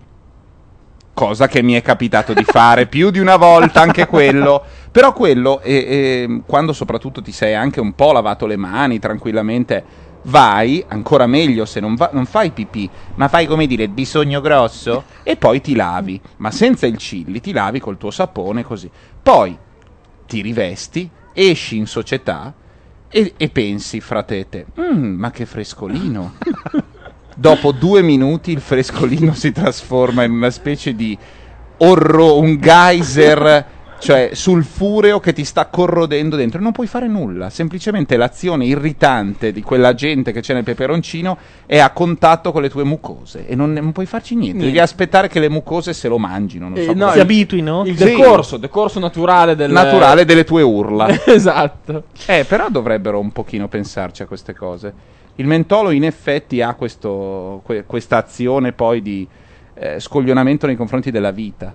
Quando tu poi e- esageri con il mentolo in qualunque contesto, eh, è proprio quella roba che dici: Ma perché? Però non l'ho mai vista come. Forse ho esagerato. No, ma dici, ma perché devo fare queste cose io nel 2005, nel 2000, in qualunque anno tu dica? Proprio ti vengono delle, ti sorgono delle domande esistenziali, dici perché sono così coglione che fanno una roba verde o bluastra e dicono fresco e io sono convinto che questo migliorerà la mia vita se ora devo soffrire. Non c'è risposta. Sentiamo un pezzo. Va bene, questa è tratta da V for Vendetta e Bordone non potrà essere che contento. Eh sì, anche se non è Anthony. Uh.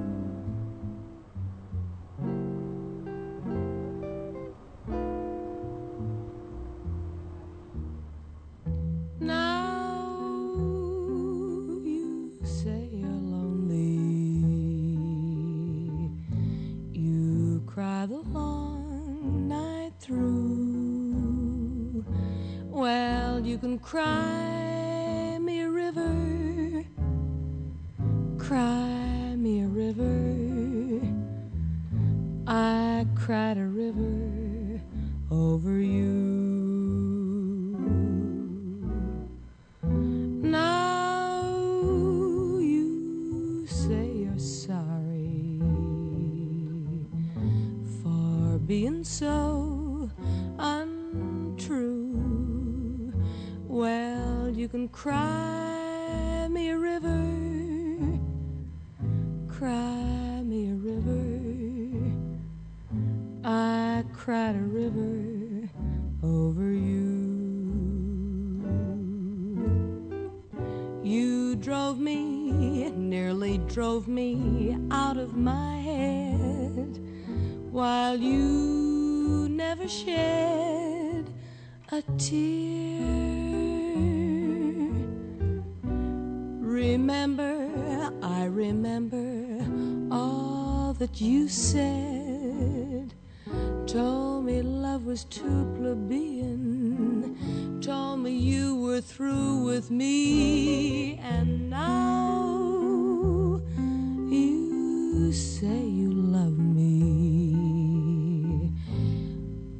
just to prove you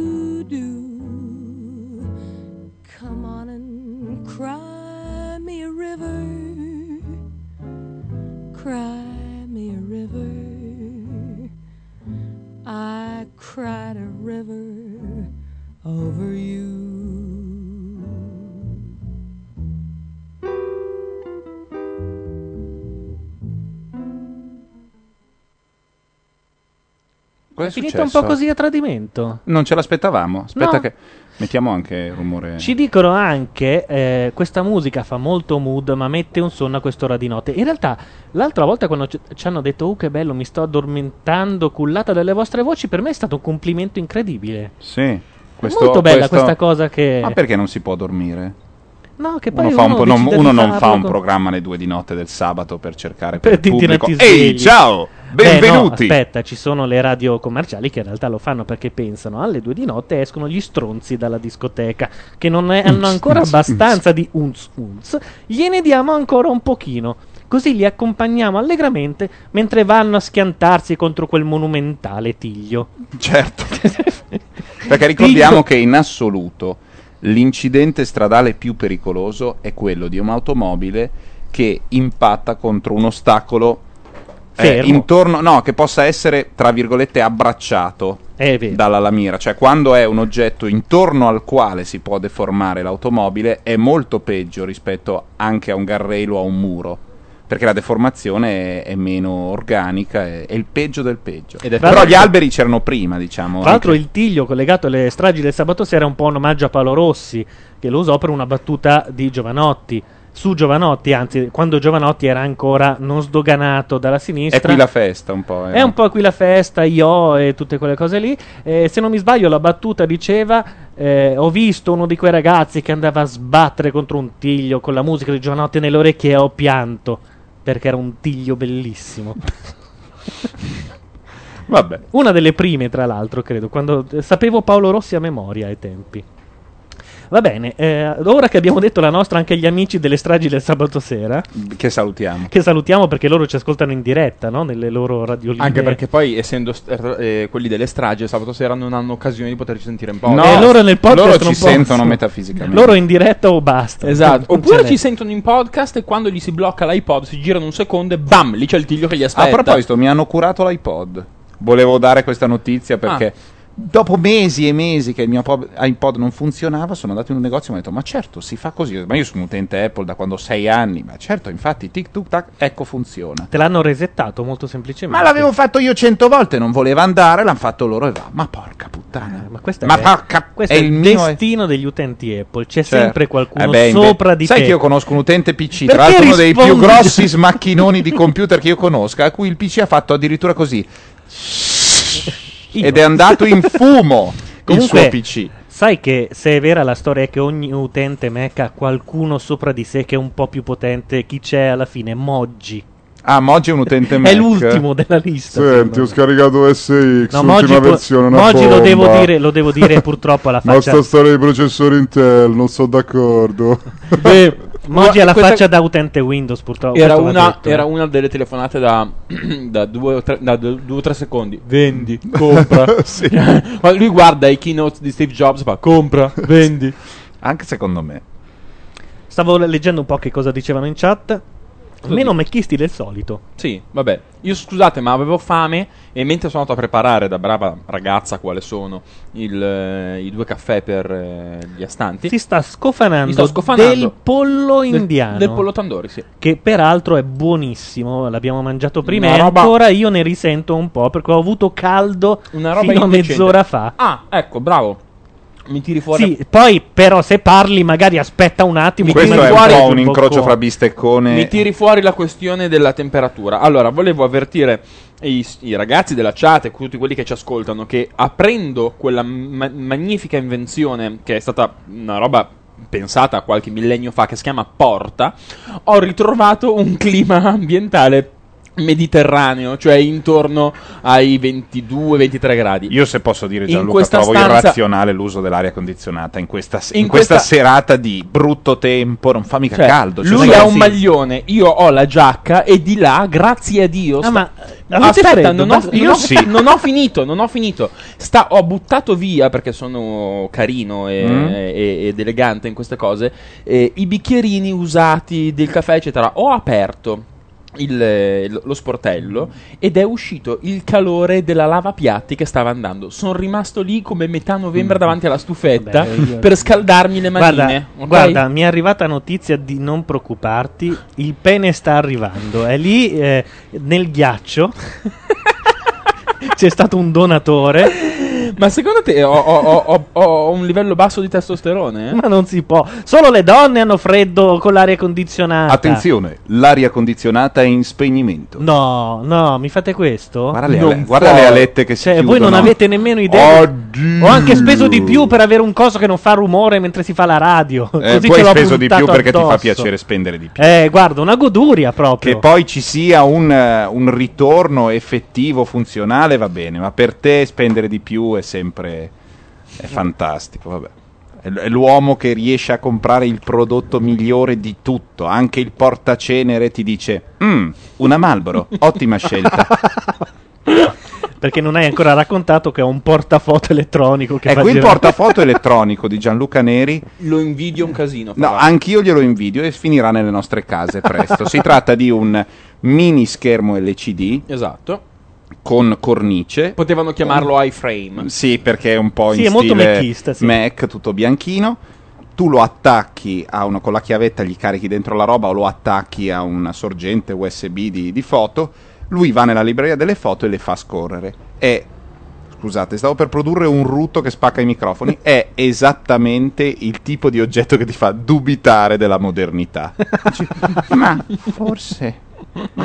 Però lo Beh, dici sottovoce. È molto com- bello perché la gente in genere passa davanti ai portafogli e dice: piace. "Mm, vabbè, la foto. Sempre invece quella persona guarda- che ho amato per così tanti anni e che Invece- magari non c'è più Ma o che potrai- è ancora accanto a me. Potrai sicuramente settarlo in maniera tale che ti rimanga sempre quello che vuoi. Anche se vuoi Ma sì. non è wifi. Comunque la cosa bella è che la gente passa ore gli ospiti a guardare il portafoto. Eh sì, perché sanno che dopo Will arriverà qualcos'altro. E In c'è- genere, sì. E c'è di nuovo Molti Will che mi chiedono- sbrana. molti- Will- Molti in genere chiedono chi è quello. Vabbè, è molto, è- ti risolve delle serate. È un po' come avere il cane e andare al parco, insomma. Qualcosa la recuperi. Però il portafoto non No, ha bisogno di nulla. Ti dirò un segreto: è come avere un figlio e portarlo al parco delle mamme che c'è in via Palestro. Perché questo voi non lo sapete. Il parco di Via Palestro è il parco di Porta Venezia per chi non No. è di Milano. No, vedi, sei un ignorante. Non hai è mai preso. sei- Non hai mai preso. non ti come- sei ma- fa- mai fatto prestare un infante. Mi ci sono fidanzato About a qua- boy, è qua- about a boy questo. Lui è esattamente quattro volte Allora, in quel posto se lì. tu avessi degli amici L'ultima un- il mese scorso e non lo conosco. Dai, va bene, tu dai, avanti. Forse degli non amici- porta buono, detto da amico. Questo No, fa- il fatto che sia la quarta Se volta. tu andassi a cagare negli ultimi due secondi, Se tu avessi con del- degli amici con dei figli, te li faresti prestare. Perché in via Palestro, nascosto da un muro e dietro una porticina, c'è il Pal- famoso parco delle mamme, che non sono i giardini pubblici. È proprio un Ciccio. parco per mamme ninfomani. È un parco. è un parco per cui- mamme. Ninfomani, lei è ninfomane. Ma no, veramente fuori dai coglioni. È un parco in cui è vietato l'ingresso ai maggiori di 12 anni se non accompagnati da un bambino. Il che vuol dire che tu ci vai di settimana e sono solo mamme giovani e basta. E una serie di maniaci che hanno rapito un bambino all'Esselunga pur di poter entrare lì dentro, perché le mamme lì dentro sono tutte bellissime. Te credo, in via Palestro abiteranno lì intorno. Come No, perché è un una parco teoria dove- che scriverò a breve è quella che i brutti sono fuori. E i In belli sono Goida dentro. prima, Ma che come dicevano a Eh, Selemme. eh, eh. No, la veri- via Palestro, Comunque, centro. allora, i ri- entrateci i ricchi se- si spa- vanno, sì, no? I ricchi tendenzialmente si, Si mettono fra- con più Eh, gnocche. certo, certo, Eh, perché- e, e quindi la, la tendenza è quella di avere gente ricca, bella, che abita in centro. Eh sì, perché i giardini via Palestro è frequentata dagli Agnelli, dagli Elkan e Beh, no, altri. beh, eh. non No, è però un posto dove, questo. dove pullula quella, quella Milano popolare delle periferie. Io questo. sto solo dicendo a chi No, ha l'occasione di, Ma non stavo rapire, di rapire un minorenne. Dicevo, saranno ancora per entrare fighe. in quel parco lì perché ne vale la pena. Va bene. Ma tanto lo sanno i bambini. In genere, quando all'Esselunga uno arriva, tu sei quello del parco, un altro del parco di Via Palestro. Vabbè, dai, vieni. Tanto c'è l'altalena. Io tanto so già che la seconda è meglio che la prima si staccano i, i cavi- le catene. Va detto che io, avendola avuta un infante, ci sono entrato ed è un altro mondo. Lì è il mondo delle mamme, è tutto... Tu avevi pannolini di riserva per mamma sprovveduta che poi ti portano a una corvée sessuale in cambio di, no? Ma non- Ma il bambino, no, un disastro. Ecco, ho un pannolino per lei. No, lì mi fermo. È il un- freno proprio, lì c'è proprio il freno a mano. E se tu invece riesci a sconfiggere il demone della merda, No, davanti a te si apriranno. Cosa succede? è entrato il Colpa, gatto. colpa mia, Vieni però, qui. avevo un sacco di Vieni roba. qui. Va Ui. detto anche questo. Voi non odiate quei cazzo di nuovi genitori, quelli che hanno intorno ai 30 anni Mm, Io ho 30 anni. Eh, e vanno nei villaggi vacanze Eh. e Non si vanno. portano i piccoli. E fin qui va tutto bene. ti faccio Tu- notare che i piccoli non sono un optional. Senza i piccoli non ci sono i grandi. tipo, Tranquillo. l'umanità si Io fa- estingue. vi spiego premessa. Tu, tu- tu so dove vuoi Va arrivare. fatto un- vuoi una arrivare. catena di villaggi vacanze chiamata Erode. Tu vuoi arrivare alla baby dance. No, vero? no, non è la baby dance. La baby dance posso ancora accettarla. No. Al di là del fatto che ci sono delle canzoni. Io vorrei conoscere quello che ha fatto l'inno del, del baby club. Del mini club. Perché voi non lo sapete, c'è un inno. C'è qualcuno guadagna la SIAE avendo venduto un inno del mini club a tutti i villaggi vacanze d'Italia. E dice la la la la, siamo al mini club. È una cosa mostruosa che prima o poi recupereremo. Ma al di là di questo, parlavo di quelle coppie che mentre tu sei al tavolino davanti alla piscina dicono caro il bambino ha fatto allora lo mettono sul tavolino accanto a te e gli cambiano il pannolino e tu li guardi un po' male e loro fanno beh cacca appunto cazzo È cacca. No- non è normale diciamolo No, è normale, ma è cacca. Eh, appunto Non è anormale. Come diceva Troisi, Perché- è pipì. Sì, no, perché alla stessa stregua, visto che uno può andare per divertirsi, a metà pomeriggio gli può ritornare, siccome è andato a dormire alle 5 dopo essere stato a Ibiza, poi è andato al club.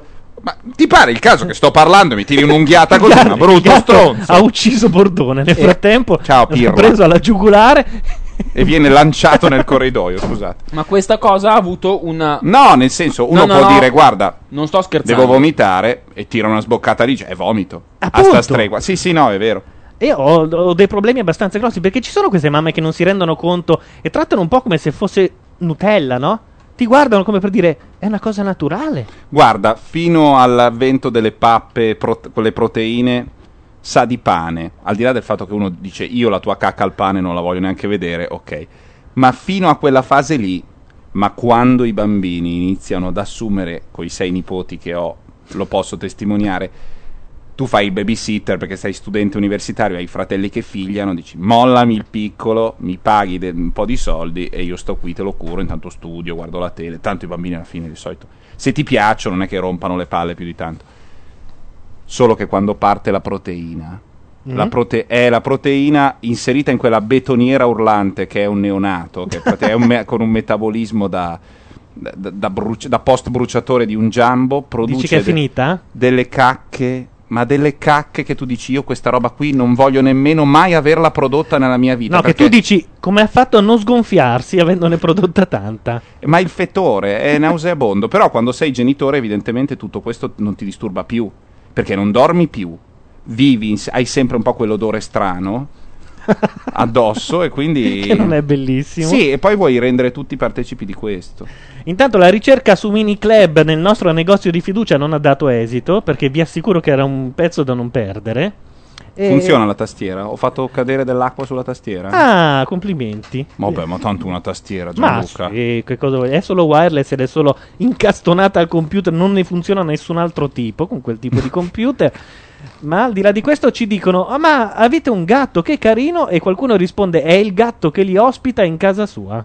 Ed è, lui il è la verità. È, è abbastanza la verità. sì. Gatto con il quale io intrattengo una sorta di singolar tenzone da sempre, che, che parte di solito con il sollevamento del gatto da, da terra o da un supporto qualunque, mordendogli il coppino e sollevandolo come un gatto più grande, come io fossi un gatto più grande. E lui di solito cerca di sbranarmi, però mi, rispe- però mi rispetta. Tantissimo, guarda, infatti si è Questo è visto tuo prima quando ha tentato di fare Edward Mani di Forbice con te. Vabbè, vabbè. Scodinzolo come un cagnolino, che però nel linguaggio dei gatti ha un altro significato. Allora, già che ci siamo, questa volta non parlo, come hanno detto in chat, di infiltrazioni nelle falde né di 11 settembre, ma di, di qualche cosa un po' più. Cioè- Ma lo facciamo subito o vogliamo aprire un attimo la parentesi sul filmatino dell'11 settembre che è uscito? Ah, perché c'è una parentesi? Sì, perché hai detto 11 settembre Sì, che vai. abbiamo parlato di Quello dell'aereo- loose change, Sì. eh, insomma tutte le varie teorie Ho contro una- Sono stati rilasciati tutti i frame mancanti eh, Sì, ma dello schianto sul Pentagono. di una delle registrazioni dello schianto sul Pentagono. Io avevo dei dubbi, non- come vabbè, l'ho anche scritto. Avevi dei No- dubbi sul fatto che fosse un aereo o avevi dei dubbi sul No, fatto io che sono non dei lo dubbi, fosse? su- nel senso che non, non- non voglio, come abbiamo detto, le tesi del filmato, che adesso è il primo di, di Sì. tutti i filmati di Google Sì. Video, le tesi non, potrebbero non rispondere a verità al 100%, potrebbe essere, ma se anche il 2% Anche c'è già da 0,5, mettersi le mani nei capelli, strapparseli tutti e, e da quel momento in poi dire di essere di Venere e farsi internare. Dopo quel filmato, altro- un altro 3% di verità io glielo attribuisco proprio Giusto secco. perché si vede una robaccia Secco. bianca che Perché entra- si vede una specie di gli aeroplanini quelli che tu carichi a molla, quello Va detto che a quel punto era meglio non rilasciare quei frame e basta. Li hanno fatti perché soprattutto, sono stati non, obbligati. soprattutto non rilasciare perché un giudice ti dice no guarda c'è una legge sulla libertà di informazione se ti chiedono dopo tot devi e allora sono stati costretti a far vedere questo filmato che Dove tra l'altro l'aereo si vede in uno dei si sei vede in frame un solo frame una, una- e potrebbe essere tranquillamente No, no, ma il problema è che un- si vede il muso di una roba. Al di là di qualunque altra osservazione, non esiste un aereo di linea in grado di colpire un oggetto a tre metri dal suolo. E non lasciare traccia No, no, sul di colpire un oggetto a tre metri dal suolo. Basta. Beh, questa è la tesi di loose change. a tre metri dal suolo tu atterri. Atterri appunto. con i motori a zero, con il culo giù e poi appoggi il muso. Ma non è che tu vai di muso a tre metri. No. Non puoi. Puoi farlo se sei nello Utah sul lago salato. non c'è una mazza di niente, ti metti così e poi regoli, pian piano scendi di... ma ci metti chissà quanti chilometri. Abbiamo, ne stavo parlando con, con i miei amici, ogni due secondi fa un chilometro l'aereo, una roba del genere alla velocità, una cosa così. Quindi vuol dire che... lui- Era circa, cen- eh, circa 500 km all'ora l'impatto. Eh. Fai un po' tu. Sì, adesso probabilmente ho Ma detto sai, una non sono queste ma- le cose che mi eh, fanno più specie, perché possiamo anche dire che quella della demolizione controllata, che quella Eh. del, sia una tesi complottista e tutto Sì, il sì, resto. sì. Ma quello 0,5 di cui parlavamo potrebbe essere quelle registrazioni della mattina dell'11 settembre in cui il NORAD mette in piedi un'esercitazione in cui un aereo finisce contro un palazzo. E quando chiamano quelli veri, cioè quelli che, che- che hanno visto un aereo andare contro il palazzo e dicono: Oh, c'è un aereo che è andato contro il palazzo, il NORAD dice: Sì, lo sapevamo. E loro gli dicono: Ma no, ma è vero. e questi dicono: Ma è un'esercitazione o è vero? E dicono: No, è tutto vero. È un attimo, sono tutti a fare l'esercitazione. E siccome ci sono delle registrazioni di quelle parti lì, eh, questo è lo 0,5% che sarebbe di per sé grave. sufficiente per dimostrare che in Sufficiente, realtà sì. noi veramente siamo dentro a un baccello con la gelatina con un tubo nella schiena come in Matrix e ci stanno nutrendo di immagini. Perché poi lo sai, no? Che quando dai un, eh, un- un'unghia a un complottista ti tira fuori che gli Eh. aerei erano dei droni Pilotati da Kennedy. sì, sostituiti in volo. Il tutto ovviamente organizzato già ai tempi di Cuba da Kennedy, Sì. perché i droni dovevano sorvolare Cuba, far finta di essere aerei civili, essere abbattuti e l'America doveva dire vedete Castro che butta giù gli aerei di linea. Allora l'America si è detta non siamo riusciti con Kennedy, lo facciamo per l'11 settembre, quindi tutti gli aerei sarebbero stati fatti atterrare in una base segreta del Nevada, sostituiti da dei droni che finivano contro le torri gemelle. A quel punto ti chiedi, ok, poi però li hanno passati per le armi quelli che sono scesi dal... A questo punto Infatti tanto uno- valeva sbatterli direttamente contro le torri gemelle. Infatti mh, non si può andare dietro, insomma. Però non si può neanche negare No, che quando ti fanno vedere una cosa che succede in un certo modo, tu ti ponga delle domande e dici non so cosa sia successo, ma quella roba che mi è... Non so chi abbia ucciso Kennedy, ma che una pallottola sola abbia fatto il ballo di San Vito intorno al suo corpo producendo tutte quelle ferite, so che non può essere vero. Poi non so quanti abbiano sparato, quanti fossero dietro alla staccionata sulla collinetta, chi fosse Oswald, chi l'avesse.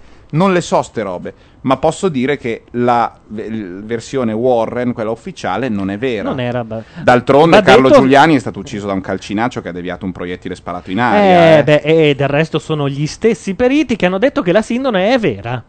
Non so se lo sai. Ma questa secondo me era cazzata. No, questa Sono gli vera. stessi periti. Sì, perché siccome fa Ma parte delle ricerche del mio libro. Ma hanno fatto l- la prova col carbonio 14? Allora, ci sono due soli scienziati che dopo, no, il carbonio 14 è stata una delle prime, non è stata nemmeno quella più risolutiva, Mm. ce ne sono state mo- altre eh, anche successive, persino gli studiosi cristiani hanno dovuto dire è un falso, Mm. tranne due. E questi due periti sono gli stessi che hanno elaborato la teoria del calcinaccio di Giuliani. Certo. Sono gli stessi che quando hanno detto guardate che non è possibile perché il sangue che c'è sulla sindone è per metà vernice e per metà sangue, ok, ma di donna, e che hanno detto è stata una sua urina che si è punta mentre ricucivano la sindone dopo, dopo Ah, l'incendio. proprio se proprio punta in quel E si è punta proprio sulle mani, sulla testa, sui piedi. ha detto: Se devo sgocciolare, sgocciolo nei punti giusti. Mi sembra il minimo. Sulla sindone ci sarebbe molto da dire. Magari un pezzo per. ehm, sabato notte ci che- starebbe. Perché... Ma inve- invece ci sono molte cose. Ah, Mi sembra che sia uno di quegli elementi del dogmatismo che ormai si smontano da soli, è una cosa intorno all'anno 1000, no? Si sa che insomma le reliquie. Mm. Beh, si sa, no? Cioè, se eh, Umberto parli- Eco racconta. Se mi parli sembra un una- cristiano, in realtà. Ma sì, ma quanti? Ma facciamo anche. C'è qualche cristiano in chat, anche di quelli non bigotti? Ma quelli non bigotti, non- cioè cosa gliene frega della Cioè, sindone? io vorrei ricordarti che c'è un'ostensione di tanto in tanto in una chiesa a Torino, al Duomo, Sì, che i bene. fedeli vanno lì, che il Vaticano non ha mai detto non Ma sì, non ha mai detto, però neanche, non dipingiamola neanche come questo elemento fondamentale del dogma. Io sono quanto No, di più no, no, il distante. Vaticano non ha mai detto che quella è vera, non Eh. ha mai detto che nemmeno che è Ma falsa. sì, ognuno insomma tira un po' l'acqua al suo mulino. Però non. Eh, in quella linea intermedia per cui c'erano le reliquie dei santi da bambini nel Medioevo. Beh, cioè c'erano i, teschi, sono- c'erano i teschi, tipo il teschio di la reliquia del cranio di San Giovanni da bambino. Se per questo ci- è pieno Com'è di chiese- possibile che tu abbia il cranio da bambino se poi la vita del santo va fino adulto e poi hai anche il cranio da adulto? Ma cosa hanno fatto? La replica? Eh vabbè, un miracolo, scusa. Ma detto questo, è pieno di corone ferre, di, di reliquie che comprenderebbero il metallo fuso dei chiodi di Gesù. Se tu li pesi, Sì, l'hanno certo. aggraffettato. quella- Eh, vabbè, ma... Hanno usato una spara a chiodi da lontano. Sì, ma eh, no, vabbè, no, è normale, ma non sono secondo me così importanti. Insomma, è quella E parte. invece io credo che tu sottovaluti il numero di persone che credono che la sindone sia vera. Sì? Sì, secondo me sì. Ma sindone. ma- Detto questo, poi, tra l'altro, anche scientificamente, se eh, tu ti dipingi la faccia con della vernice fresca e ti applichi un lenzuolo addosso, quando alzi il lenzuolo non vedi la tua faccia, vedi uno sgorbio, perché in realtà la vernice fa presa su tutta la superficie della faccia e poi la appiattisce. Sì. Quindi non vedresti la faccia di Bordone, vedresti la faccia di un Bordone Ah, è spiaccicato. vero, spiaccicato. Cioè sarebbe larghissima perché sì. Sarebbe larghissima perché, a quel punto lati- le orecchie sono all'altezza degli invece occhi. le proporzioni sono per- nella sindone sono, sono perfette, giuste. tanto che loro hanno detto che è un po' come un sofficino che ha scaldato nelle parti vicine al lenzuolo un po' di più e le altre meno, no? Quindi per radiazione. Pazzesco. No, no, ci sono delle cose. Allora, vi ricordate la sindone della Colombari fatta da Luttazzi col caffè? Sì, eh, no, era fatta con la Nutella, se non mi sbaglio. Luttazzi ha. ehm, Satiricon? No, eh, quello su Italia 1.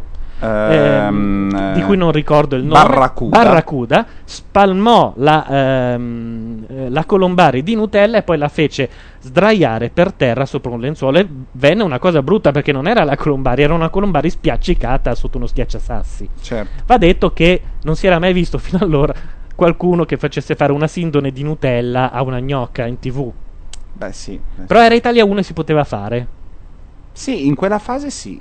Lui era- aveva, mi sembra, abbastanza libertà. Durò un anno ma solo. perché su però. Italia 1 le puoi fare Ah, un anno. E quello è il vero problema. È che non le puoi fare di là, perché ci sono quelli che dicono... "Mm, cioè che prima sai, ancora... Sai cosa? Ti vedo bene al Lupin, reparto surgelati. Basta mettere i guanti, eh? Perché altrimenti ti si congelano le mani a rimettere a posto le, le- le mozzarelline. Santa Lucia. Allora, eh, ci dicono... Un, un po' di anni fa non c'erano andate eh, qualche decina di migliaia di persone a vedere la Sindone riaperta dopo l'incendio. Secondo me sottovalutiamo il numero di persone che pensa che Berlusconi sia onesto. e- Ah, ma o- di ogni cosa si parli, bisogna tirar Eh, fuori sì. Berlusconi. Sem- stai parlando della sindone, cosa c'entra Berlusconi? Non lo so, però eh, ci torna in mente. Ma sì, ma eh, mi ritorna in mente il passepartout. Sindone di Nutella a una gnocca, sono entrato giusto giusto per i discorsi seri. Vabbè, comunque, Luttazzi racconta anche di censure avute in Mediaset, questo mi sembra, ah, lo dicono anche la Jalapa. sì, cioè, vabbè. Immagino che in Mediaset però la censura non arriva come in Rai, in Mediaset arriva uno che dice, "Mm, meglio di no. Ah, sì? Sì, In, in e Rai come arriva? E in Rai arriva sotto forma di un capostruttura in genere... Eh, non lo so, guarda, io veramente non ho mai No, avuto anzi, scusami, nessun in capostruttura problema. Di un funzionario, perché la Rai funziona a funzionari. Giusto, in qualità di funzionari loro fanno Loro funzionare. funzionano e funzionano in genere per, un- per dirti che qualcuno se l'è presa. In genere è sempre il funzionario che va a dirti che qualcuno se l'è presa per la battuta di Grillo sui socialisti, eccetera, eccetera. Va bene, Capisco. non so come agganciare a tutto questo il mio pezzo, perché il mio pezzo parla un po' di, di infanzia, adolescenza, anni 70-80. Te sei in un mood particolare, eh? Ah, sì? Già Sì, è un periodo che, sa- che sei sulla... mm, Già la volta scorsa. Nostalgia. Sì, nostalgia. Ah sì? Sì. Beh, questo è molto, molto, molto. Di solito molto sono o tragedia o nostalgia. A sto giro è nostalgia. Non è tragedia, non è tragedia.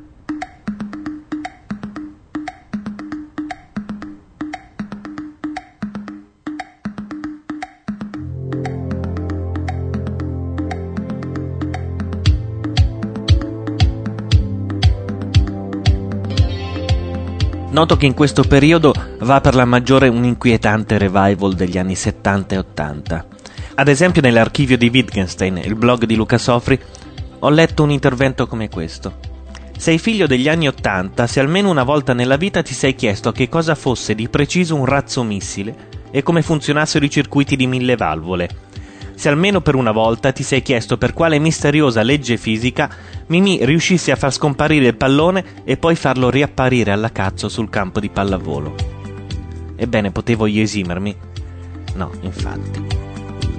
E allora vi dico che l'espressione ai miei tempi fa parte di quella rosa di frasi che mi ero ripromesso di non pronunciare mai, assieme ad espressioni del tipo lei non sa chi sono io, i giovani d'oggi o la musica moderna.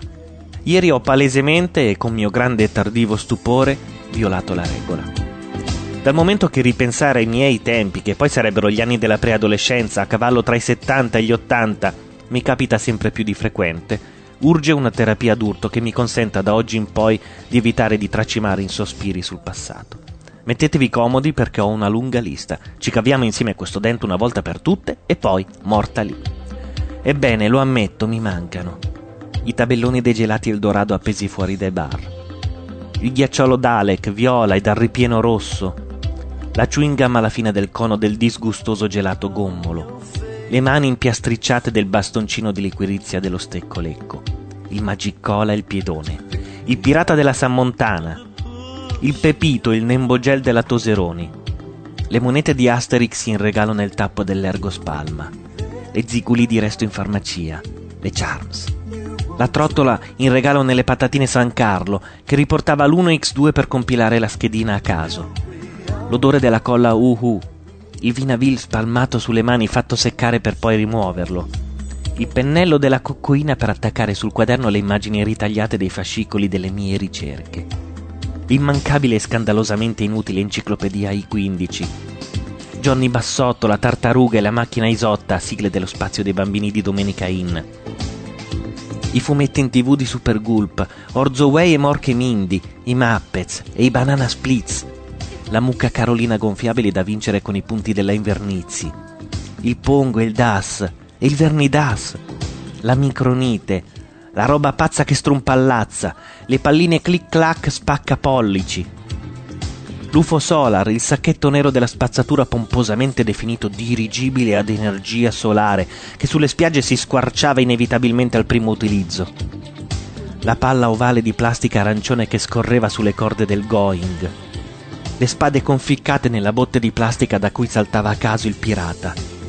Le teste mozzate dei calciatori e le perpetue pieghe sul panno verde del subbuteo. Le piste della Polistil, i modellini delle macchine Matchbox, i trasferelli, la carta da gioco fissata ai raggi della bici con la molletta, gli avveniristici ammortizzatori della Saltafos, le mie scarpe da ginnastica make-up blu e gialle, gli allora arrapanti shorts di Daniela Goggi nella pubblicità delle Big Bubble, la minaccia della cecità permanente associata alle pagine degli Albo Blitz, le compilation Bimbo Mix e più tardi Mixage della Baby Records, gli estintori Meteor, reclamizzati nell'intervallo delle partite a San Siro viste con gli occhi da bambino, gli occhiali a raggi X e le scimmie di mare pubblicizzate sulle pagine del Monello e dell'Intrepido dalla ditta Same Govi. Il tempo che ci è voluto per capire che le scimmie di mare altro non erano che artemie saline, crostacei da acquario da dare in pasto ai pesci rossi. La barzelletta del fantasma formaggino, e poi dire, fare, baciare, lettera, testamento. Ai miei tempi sebbene ne fossi del tutto inconsapevole, governava la DC. L'altro giorno mi sono svegliato e c'era Mastella, ministro della giustizia. Clemente Mastella, ministro della giustizia, quello che ha dichiarato Voltar Gabbana è nel DNA degli italiani. Non finiamo mai una guerra con quelli con cui l'abbiamo iniziata. Tra i politici, chi è che non è Volta Gabbana? Io ero e sono ancora democristiano. Questa è la mia coerenza. Mi sono mosso quando è finita la DC. Volevo fare un centro, ma siamo incappati in Berlusconi, che incrocia oggi l'idea moderata più forte che c'è nel paese. Fino a quando c'è lui in campo è impossibile fare un centro. Clemente Mastella, ministro della giustizia. E quindi non è solo che stiamo invecchiando, stiamo anche invecchiando da schifo.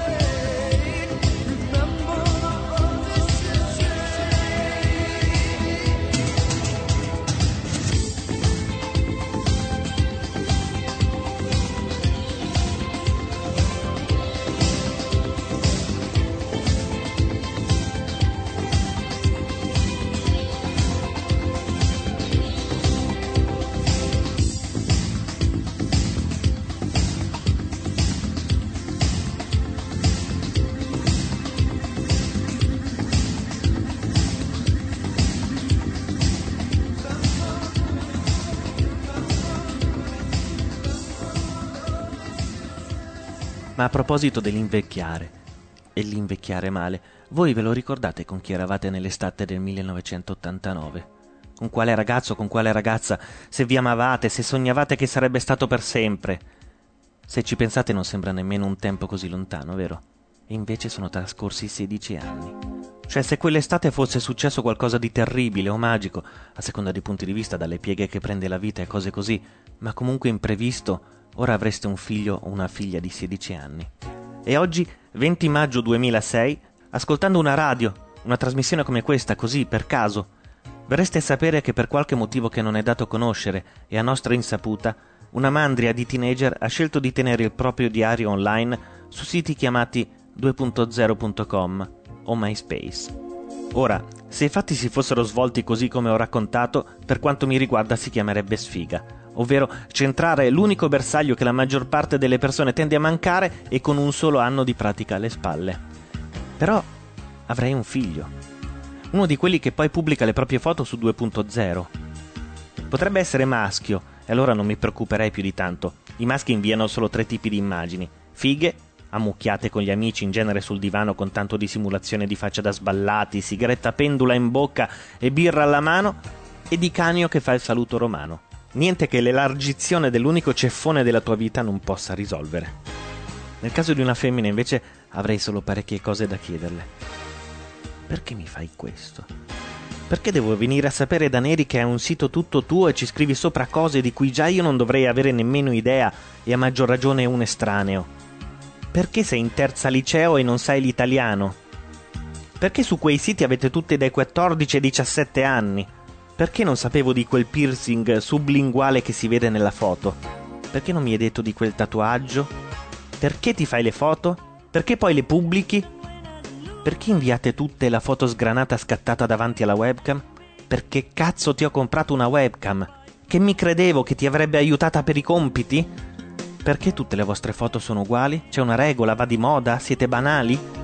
Perché il particolare della bocca, del piercing all'ombelico, della cintura D e G? Perché il primo piano con gli occhiali da sole in casa? Perché tutte queste foto in bikini? E va bene che eri in vacanza, ma scatti autunnali non ce n'erano? Perché ti fai le foto davanti allo specchio mentre indossi completi intimi d'arresto? L'autoscatto è diventato out? Perché non togli il flash? Perché inarcavi la schiena e ti mettevi di profilo per mettere in evidenza il seno? Perché ti stringevi nelle braccia per far risaltare le tette? Chi ti ha comprato quel top scollato? Chi c'era quella volta dall'altra parte della webcam? E insomma, cazzo, non ti ho mai detto che su internet ci sono tizi che se ne vengono nei pantaloni per molto meno e che se ne incontrassi uno, uno solo, la cosa non ti lusingherebbe più così tanto. Perché quella foto fintamente assorta con la sigaretta in bocca? Perché fumi? Da quando fumi? E che cosa fumi? Perché vi abbracciate sempre tu e le tue amiche?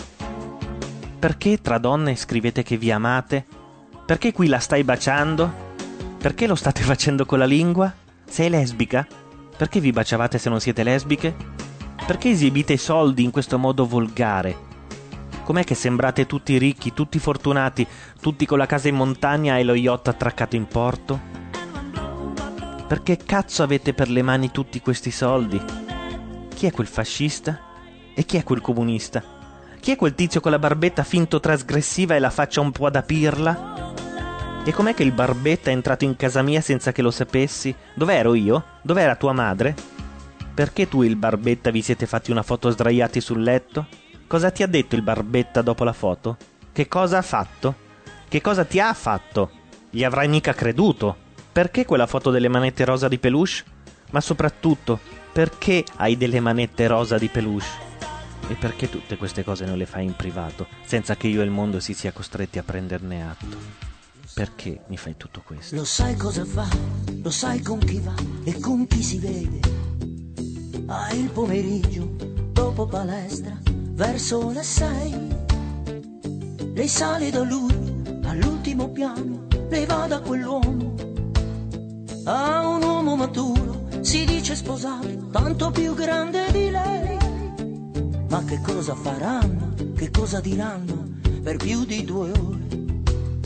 E si toccheranno, si baceranno. Ma se suo padre sapesse, qualcuno di noi con un po' di coraggio glielo deve dire. E che diamine qua ci vuole sicuro un po' di moralità, ma la gente non lo sa che Federica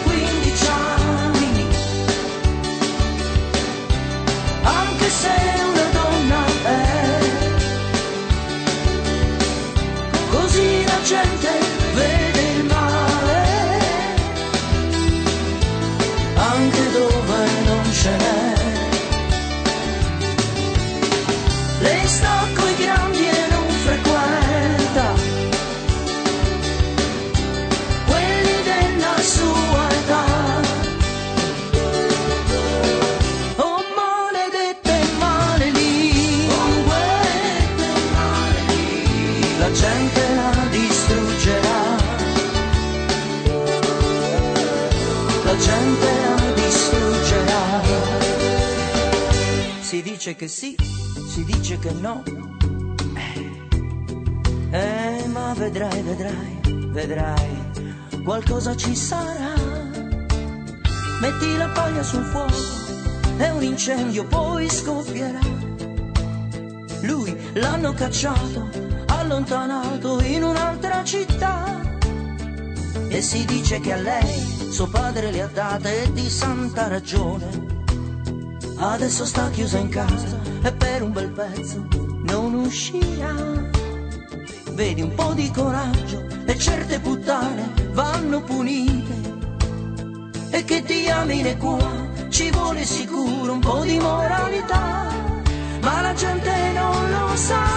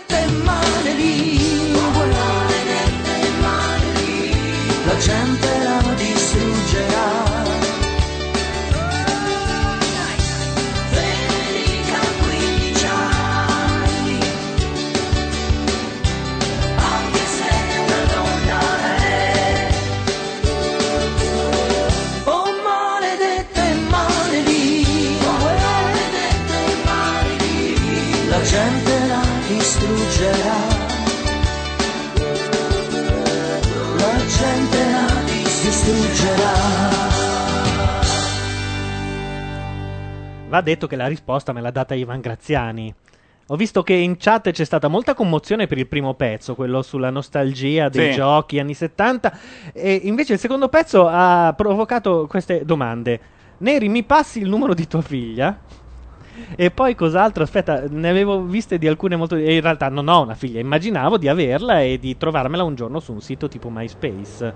Allora, questa, la parte iniziale del, del pezzo, somigliava molto a una cosa che fa il mio amico Matteo Bibianchi, che si chiama Mi Ricordo, ed è la riedizione, la, insomma, la ripresa di un, um, dell'opera di uno scrittore americano che si chiama Joe Brainard, I Remember, che negli anni 70 decise, cioè provò a, a fare questo esperimento, condividere visto che insomma ormai era ufficiale che i teenager che sono nati negli anni 50, le generazioni per decadi nel mondo pop finiscono per avere tutte più o meno gli stessi riferimenti e, e sono tantissimi, tantissimi oggetti, tantissimi prodotti. Lui racconta quello che si ricorda da piccolo e, e- e tu ti riconosci. Allora Matteo Bianchi ne ha fatto una versione italiana che si chiama Mi ricordo che fa anche in teatro e contiene tutto, chiaramente in alcuni casi in- con una chiave un pochino più camp, più gay, per intenderci, però un sacco di robe c'erano. E Io... Vedevo in chat che praticamente a ogni cosa citata c'era qualcuno che diceva Oh il Going, oh il cucciolone, oh l'UFO Solar. Poi alcune delle cose ovviamente eh, differiscono, ma in realtà poi Ma- scopri di avere gli stessi miti. Quella storia del pallone aerostatico che in realtà è un... L'UFO Solar. L'UFO, l'UFO Solar Quanto ho desiderato quel cacchio di cos'era? Un sacchetto, Era un sacchetto nero della, della della spazzatura, spazzatura di una diciamo. plastica migliore del solito, per cui riusciva a espandersi e poi restringersi senza, eh, senza raggrinzirsi. Senza Lo vedevi eh, vo- veleggiare, insomma, ehm, prendere Quota. quota per 10 secondi, dopodiché si squarciava sempre. Era Eh, una di cosa- solito sì. Veniva venduto in edicola, non so perché, non nei negozi di giocattoli, ragione. insieme a una rivista ragione. sempre uguale. Perché? Perché se tu... Ma credo che fosse No, per per questioni questioni di tasse. di IVA, Sì, sì, di sì. IVA. E mi sono Per lo stesso motivo per cui i DVD spesso sono degli allegati alla rivista I film splendidi, che è una rivista di Ah, il cartoncino motivo di per una cui- pagina con scritto "Mm, questo film, quei bravi ragazzi di Scorsese, è un film bellissimo, fine della rivista e poi ti allegano il Cioè, DVD. tu vuoi dire che non so, un telefilm famoso che va in onda in questo momento esce in libreria come eh, Mondadori e non nelle videoteche perché così paga meno tasse? No. No. No, esce in libreria per una scelta editoriale. Ah, ecco. Si vuole risollevare la serie, il telefilm eh, da quella condizione reietta che conosce Comunque, da anni in Italia. Mi sono ricordato in questo momento, mentre parlavamo di edicola e di UFO Solar, che mi sono scordato una cosa fondamentale venduta nelle edicole. Le Crystal Ball, Eh, da sniffare. La Crystal. Ball credo che provocherà molte morti. eh. Sì, assu- io, io- io sarò il primo. Ah, Credo. io Mi troveranno secondo. della roba blu nei polmoni perché quando io avevo una bambina, nel senso che non era mia, ma era della mia compagna, io avevo, come dire, l'alibi per comprare tutte queste cose. E quindi Esiste alla tenera età di Crystal Ball? 30 La Crystal anni, Ball c'è. io andai in edicola e chiesi: ce l'ha la Crystal Ball? E mi rispose sì, la scatola era uguale. La Crystal Ball è non hanno mai cambiato nemmeno la grafica, Se- niente. lì comunque c'è, a parte che cambiando E me la sono fumata da sola, praticamente. tutto, tutto un tubetto, posso dirlo. La Crystal Ball mi puzza che c'è una lobby dietro perché quella roba lì è cancerogena e si vede lontano. Ah, no, è semplicemente Secondo me è volatile. materiale di scarto dei medicinali. Sai quello Ma proprio. È una roba volatile di qualche tipo per cui tu senti Sì, ma è pazzesca, cioè è come i Che tu croccanti- metta in bocca è come ai i bambini- croccantini per i gatti, capisci? Cioè la Crystal Ball Sì, la- ma sembra più la trielina. Cioè, sembra più un detergente di quelli volatili tossici che quando Io apri passerei viene fuori una roba tremenda. Ore Sì. della mia giornata ci a sniffare Crystal Ci Ball. sballo. Eh sì, è come il pennarellone. Poi diciamo, la No. Crystal Ball aveva tanti, Meglio. aveva tanti effetti belli perché la cosa era tu dovevi essere un maestro a fare la pallina sopra la Bravo, cannuccia bravo. perché non tutti riuscivano a fare la pallina perfetta con le due P maiuscole. E poi dovevi essere anche bravo perché non si attaccasse alla cannuccia e quindi le facessi Nel male. far uscire l'aria, allora la Crystal Ball ha un momento di latenza in cui tu spingi e non Molto esce forte, niente. esatto. Devi spingere di più, ma non devi fare da niente, dici non va, allora spingo E tutto. poi devi Perché se frenare. spingi tutto fa così. E, no- e poi so- Scoppia esatto. e sfiata da lì. Allora devi correggere la pallina, già ti incazzi. devi riuscire a continuare a aumentare la pressione gradatamente. E sai come poi facevo fa- io? Sai perché ero un dio delle Crystal Ball? Eh? Perché facendo clarinetto dall'età di 4 Ah, anni usavi il diaframma. usavo il diaframma. Vabbè, E quindi uscivano però- delle Crystal Ball perfette. Così però non, non è giusto e non va bene. Io sono dalla parte di quelli che non avevano fatto clarinetto. Poi quando si sedeva, quanto era triste. Poi- no, si appoggiava e si sedeva. Boh, diventava, triste, un però a quel barba punto papà moribondo. partiva Eh. l'altro divertimento. Con la era quella- cellulite sotto.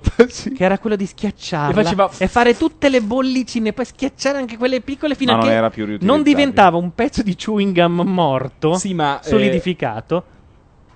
Ma? No, ma, ma pur, tranquillo, eh. Eh, sono in Sbadiglia Mangia, pur. sbadiglia. Adesso Sì, tra un sì, po' sì, mi un dici anche tira il dito e siamo a posto. sono in difficoltà, ragazzi. Vabbè, comunque Io devo vorrei dire... sentire i Cure. Lo dico. Ah, così proprio... Sì. E poi dopo parliamo di altre robe. Ma stiamo mettendo troppi pochi pezzi. Siamo, mo- siamo copro- vabbè. coprolalici da sempre. Però No, stasera ma di più. Stasera Arrangiamento geniale sto pezzo. eh. vedremo.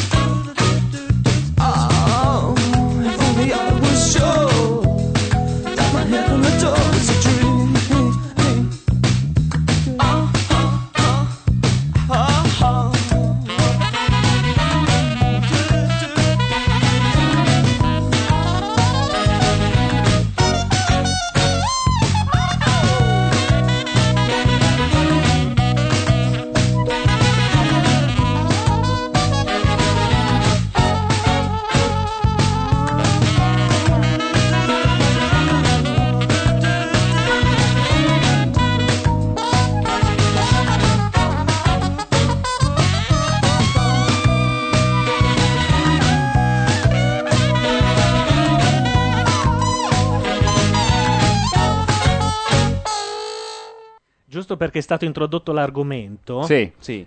Voi lo sapete, vero? Chi cantava la canzone di Barba Papà? No. Eh, sì, sì, sì, sì, sì, Lino Tofolo. No. No? No. Uno, uno molto. Beh, lo sentite dalla voce ora. Stona- Vediamo. Stonatissimo, me lo ricordo. No, i bambini stonati.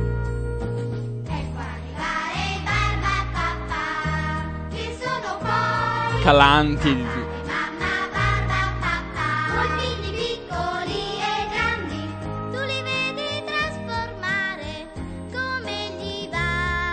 Dov'è il pezzo?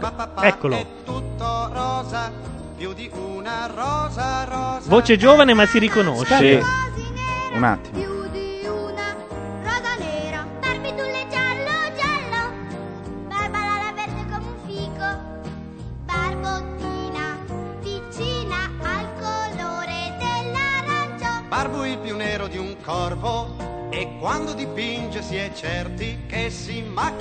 Ma Giorgio Gaber? Assolutamente no.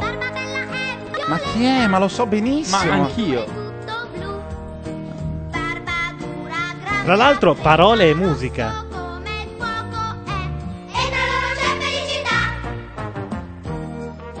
Ve lo dico? Dai, Sì. sì, perché no? Roberto Vecchioni. Ma è vero. Ah, è vero che è certo. Vecchioni. Sì, sì, sì.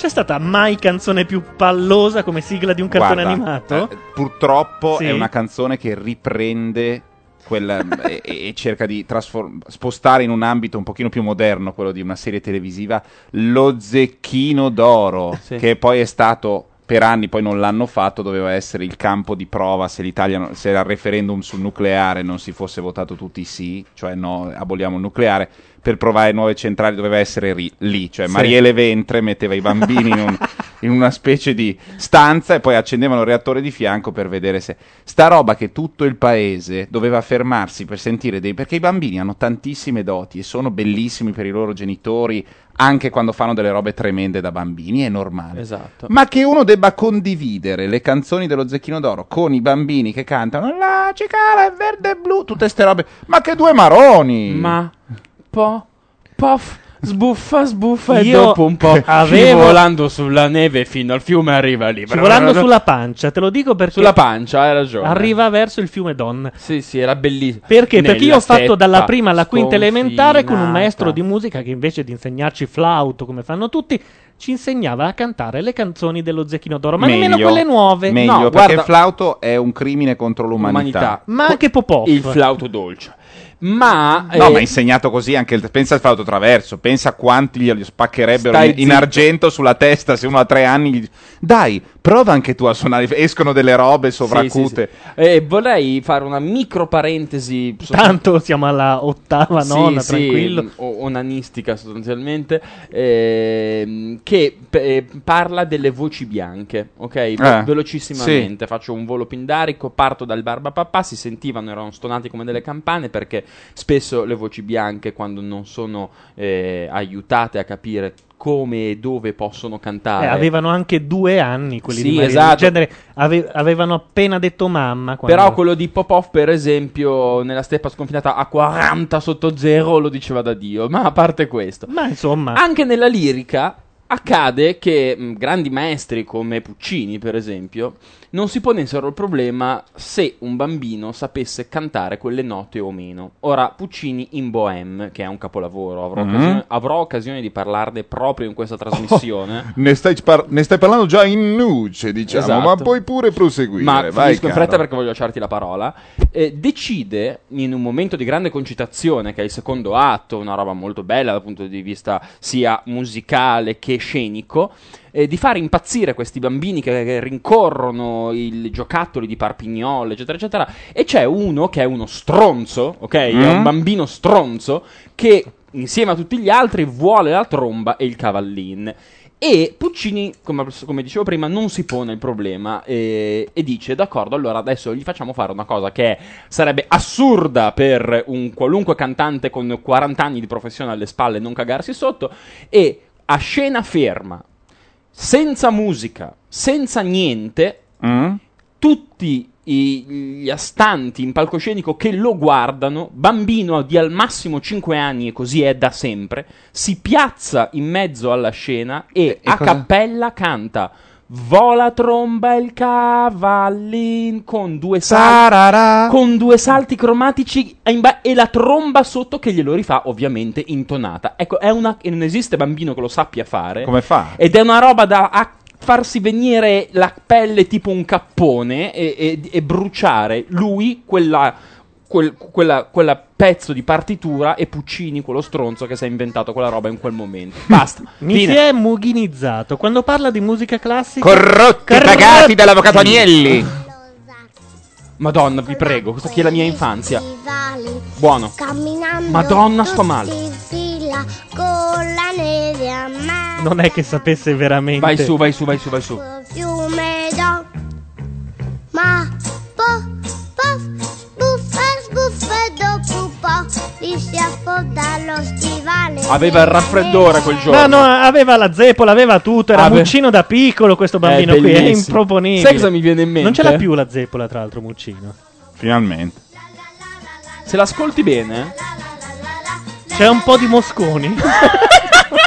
parli tu che parlo io. Vabbè. Va bene, eh, questo era proprio per metterci anche l'ultimo. Per perdere anche l'ultimo baluardo, l'ultimo così. Per perdere l'ultimo strato ascoltatore di, po- di di credibilità, sì. Va bene, va bene. Lasciamo la parola al Bordone. Cosa dici? Eh, Allora, io devo raccontare tutta una menata che mi sono. f- mm, ho prodotto nella mia testa quando ho chiacchierato di questi argomenti con i, i- i miei sodali consulenti musicali. Gabriele, che è, una- è un, un, ehm, esperto di arabo e ebraico, Michele, Cristiano, insomma, i miei amici, di que- chiacchieriamo fino a, or- a orari incredibili di qualunque stronzata. Tutto parte dal fatto che a parte Mussolini, recentemente i grandi condottieri, grandi lo intendo, cioè perché adesso "Ui, Bordone fascista.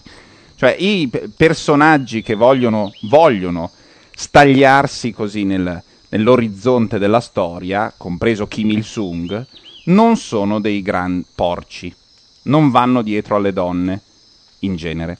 In passato, il contrario, andavano sempre tutti dietro alle donne e intorno agli adulteri si costruiva di tutto. Allora, voglio dimostrare che c'è un legame diretto fra questo e un'assurda coesione fra eh, due popoli e due culture che uno non immagina che possano essere così affratellati se non ha studiato l'argomento, ma in realtà gli elementi per saperlo ci sarebbero, ma ci arriviamo dopo.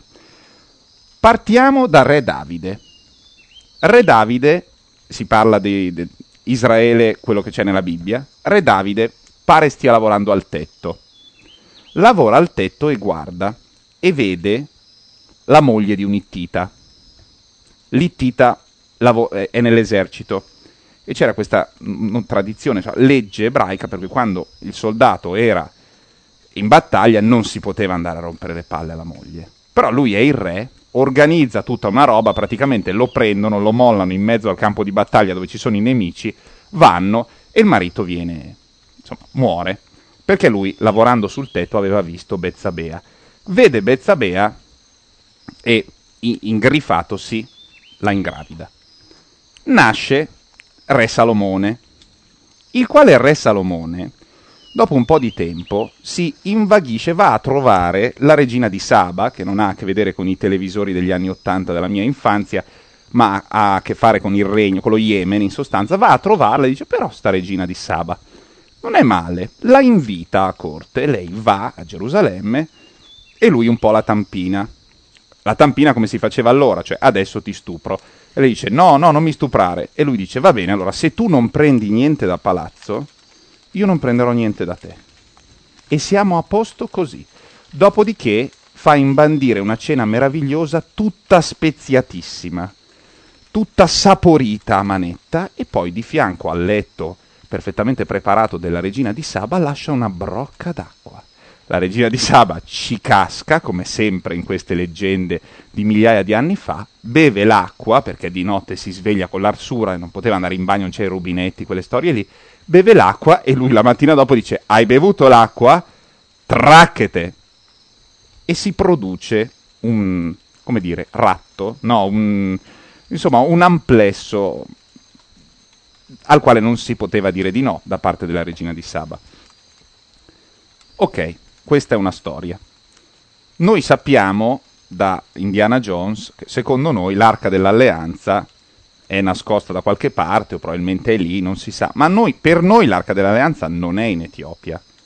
Non ci risulta che sia in Abissinia l'arca dell'alleanza. Invece il testo epico degli etiopi, notare il gioco di parole, sostiene che il figlio della regina di Saba, che lei poi partorisce casualmente vicino a un fiume, che sempre, nascono sempre vicino ai fiumi che devono essere abbandonati, a un certo punto torni da Salomone, suo padre con violenza, rubi l'arca dell'alleanza e la porti via. Questo prende e se ne va.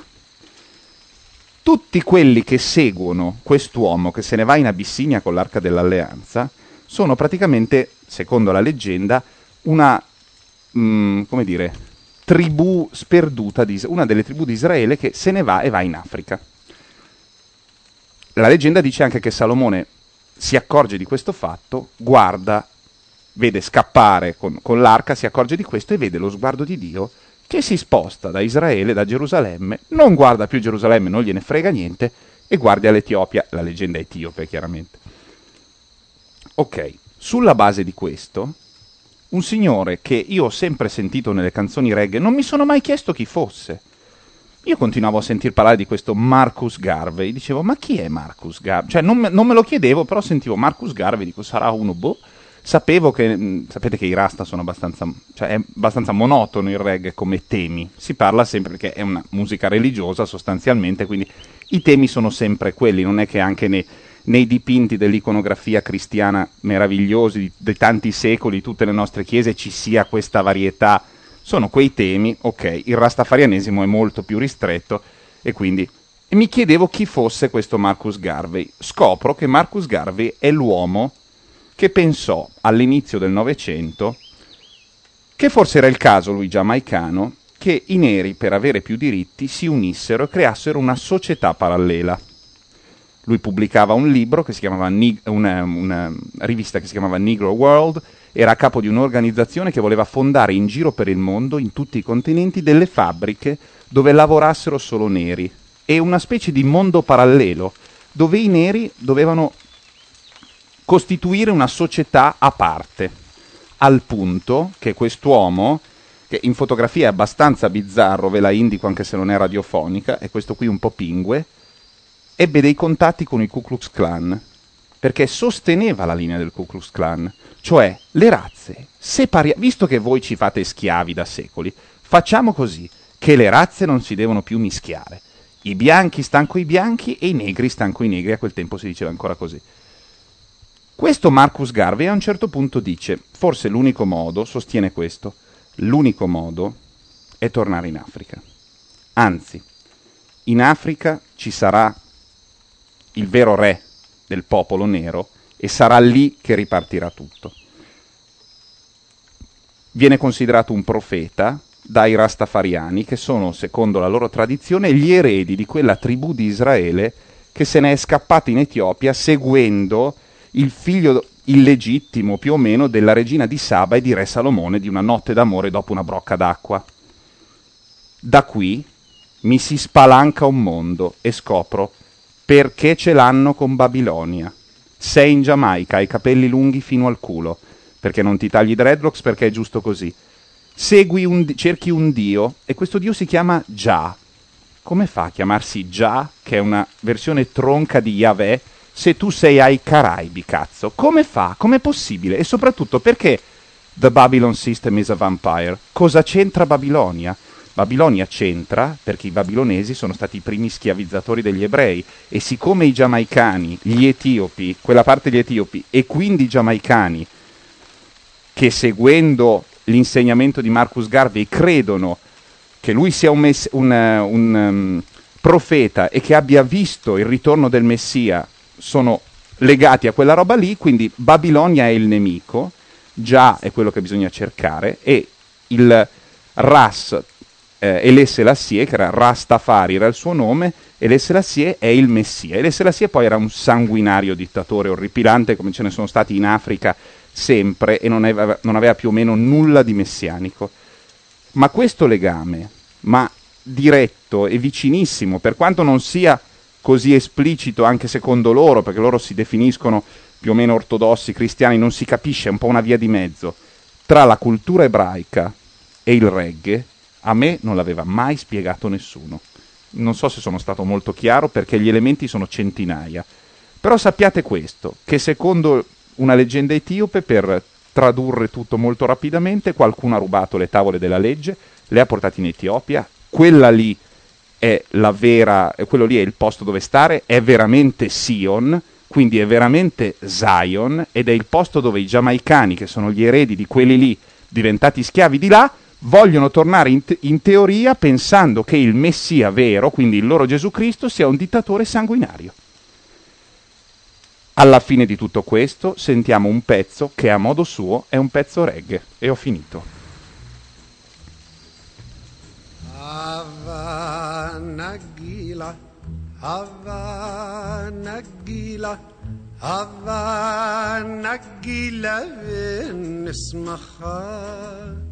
Hava Nagila, Hava Nagila, Hava Nagila v'nismacha.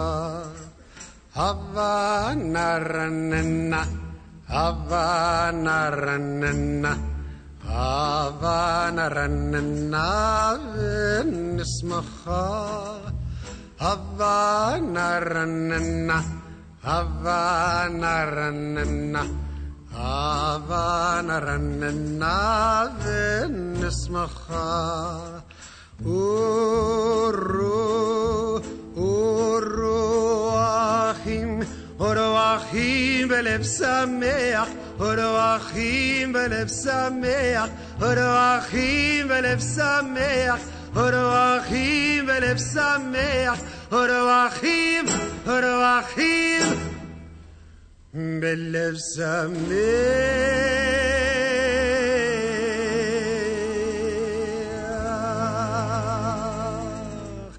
هبا نجيلة هبا نجيلة هبا نجيلة فين اسمها هبا نجيلة هبا نجيلة Havana gilavin nismacha Havana ranina Havana ranina Havana ranana vin nismacha Havana ranina Havana ranina Havana ranana vin nismacha Uru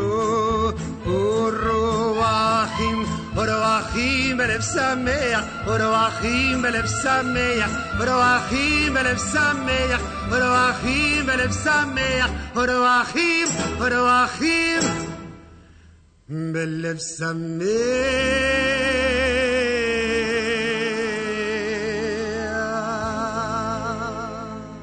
Eri Belafonte. Vanagila, Vanagila, Ava- Vabbè. Tienila sotto. Ma Ah, sì, vabbè. teniamola che si senta un po'. È un po' quell'aspetto pugliese. Capito? Un po' tammuriata della cultura ebraica che non passa mai. Invece sì, Calè, casino, tutti un po' sbronzi. In chat chiedevano perché nei pezzi di Bordone ci sono sempre di sottofondo delle bestie. Perché a me piace che ci sia sotto, anche se non c'entrava una mazza, perché tra un posto e l'altro non è che ci fossero sti boschi. No, poi tra l'altro eh, non c- era, io ho trovato un effetto tra l'altro molto lungo, 20 minuti, Ma era si chiamava bellissimo. Tropical Rain. Sì, e poi è, Eh, visto che piovuto continua, anche. piove, c'è Splendido. il sole, c'è... Splendido. Molto bello, lo teniamo per i prossimi pezzi di Bordone perché succedono delle altre cose. È vero.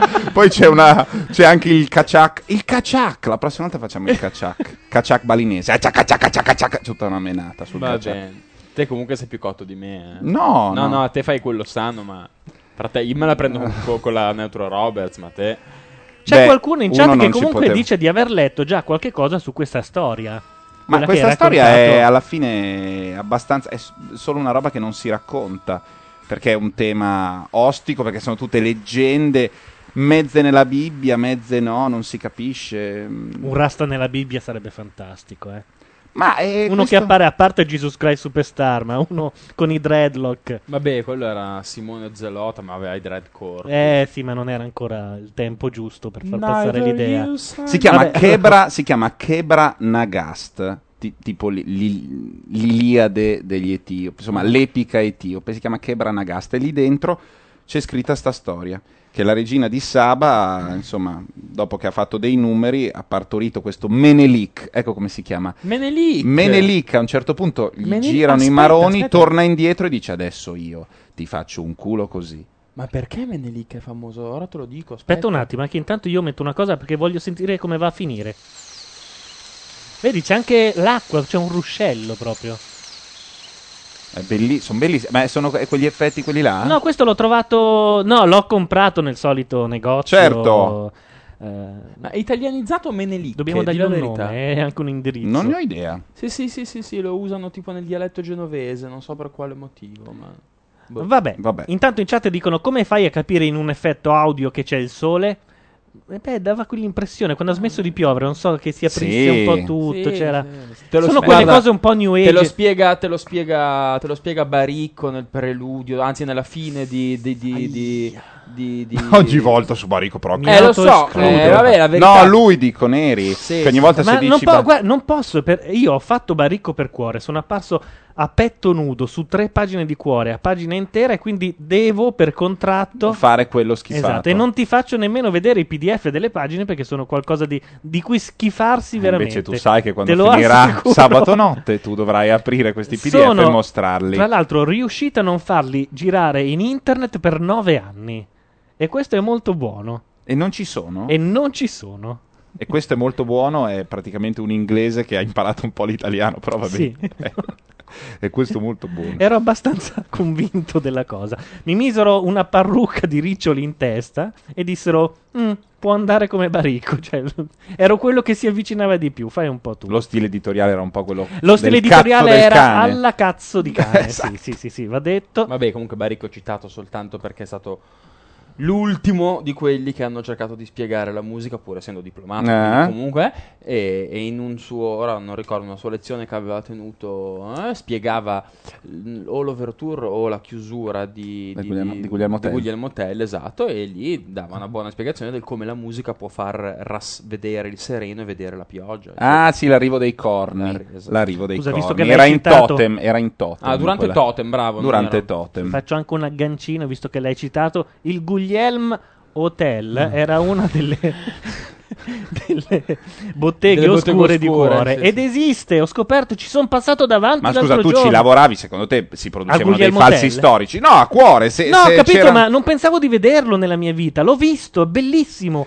È tutto coperto da una muraglia con dell'edera.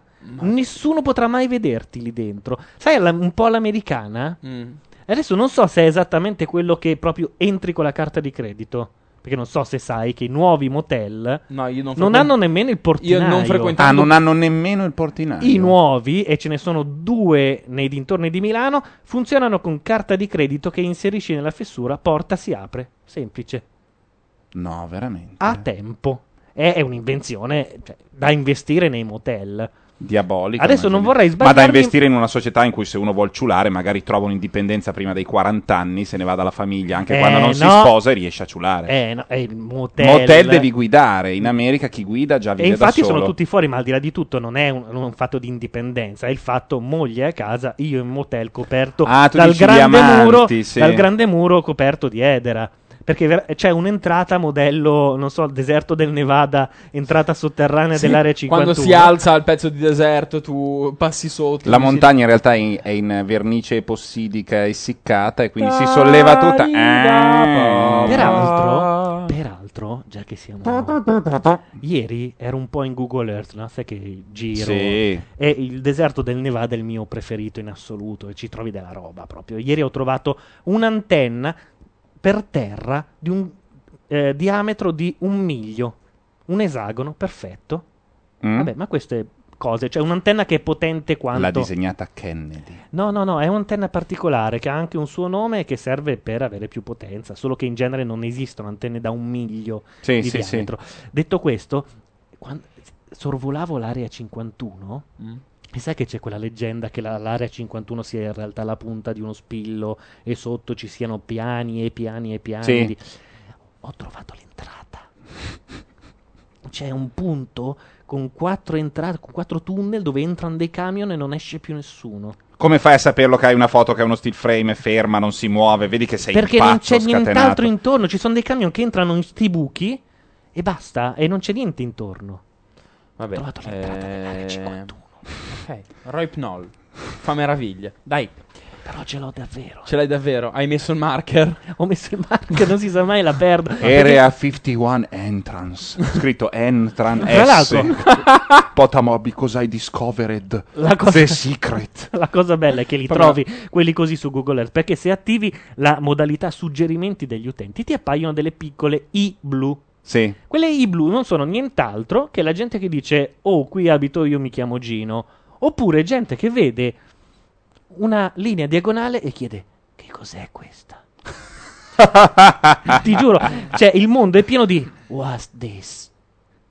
È incredibile. Comunque, come internet abbia aperto le braccia ai paranoici. Agli X-Files. Per app- venite a me. Beh, lasciate, cioè, internet- lasciate che chi non dorme venga nella rete. Ops. Anzi, è what the heck is this? What the heck is in this? genere. E, e va applicato a qualsiasi cosa, non so, una piantagione circolare. Sai che in America esistono, in America, in tutto il mondo esistono dei bracci di irrigazione circolari, Certo, no? sì.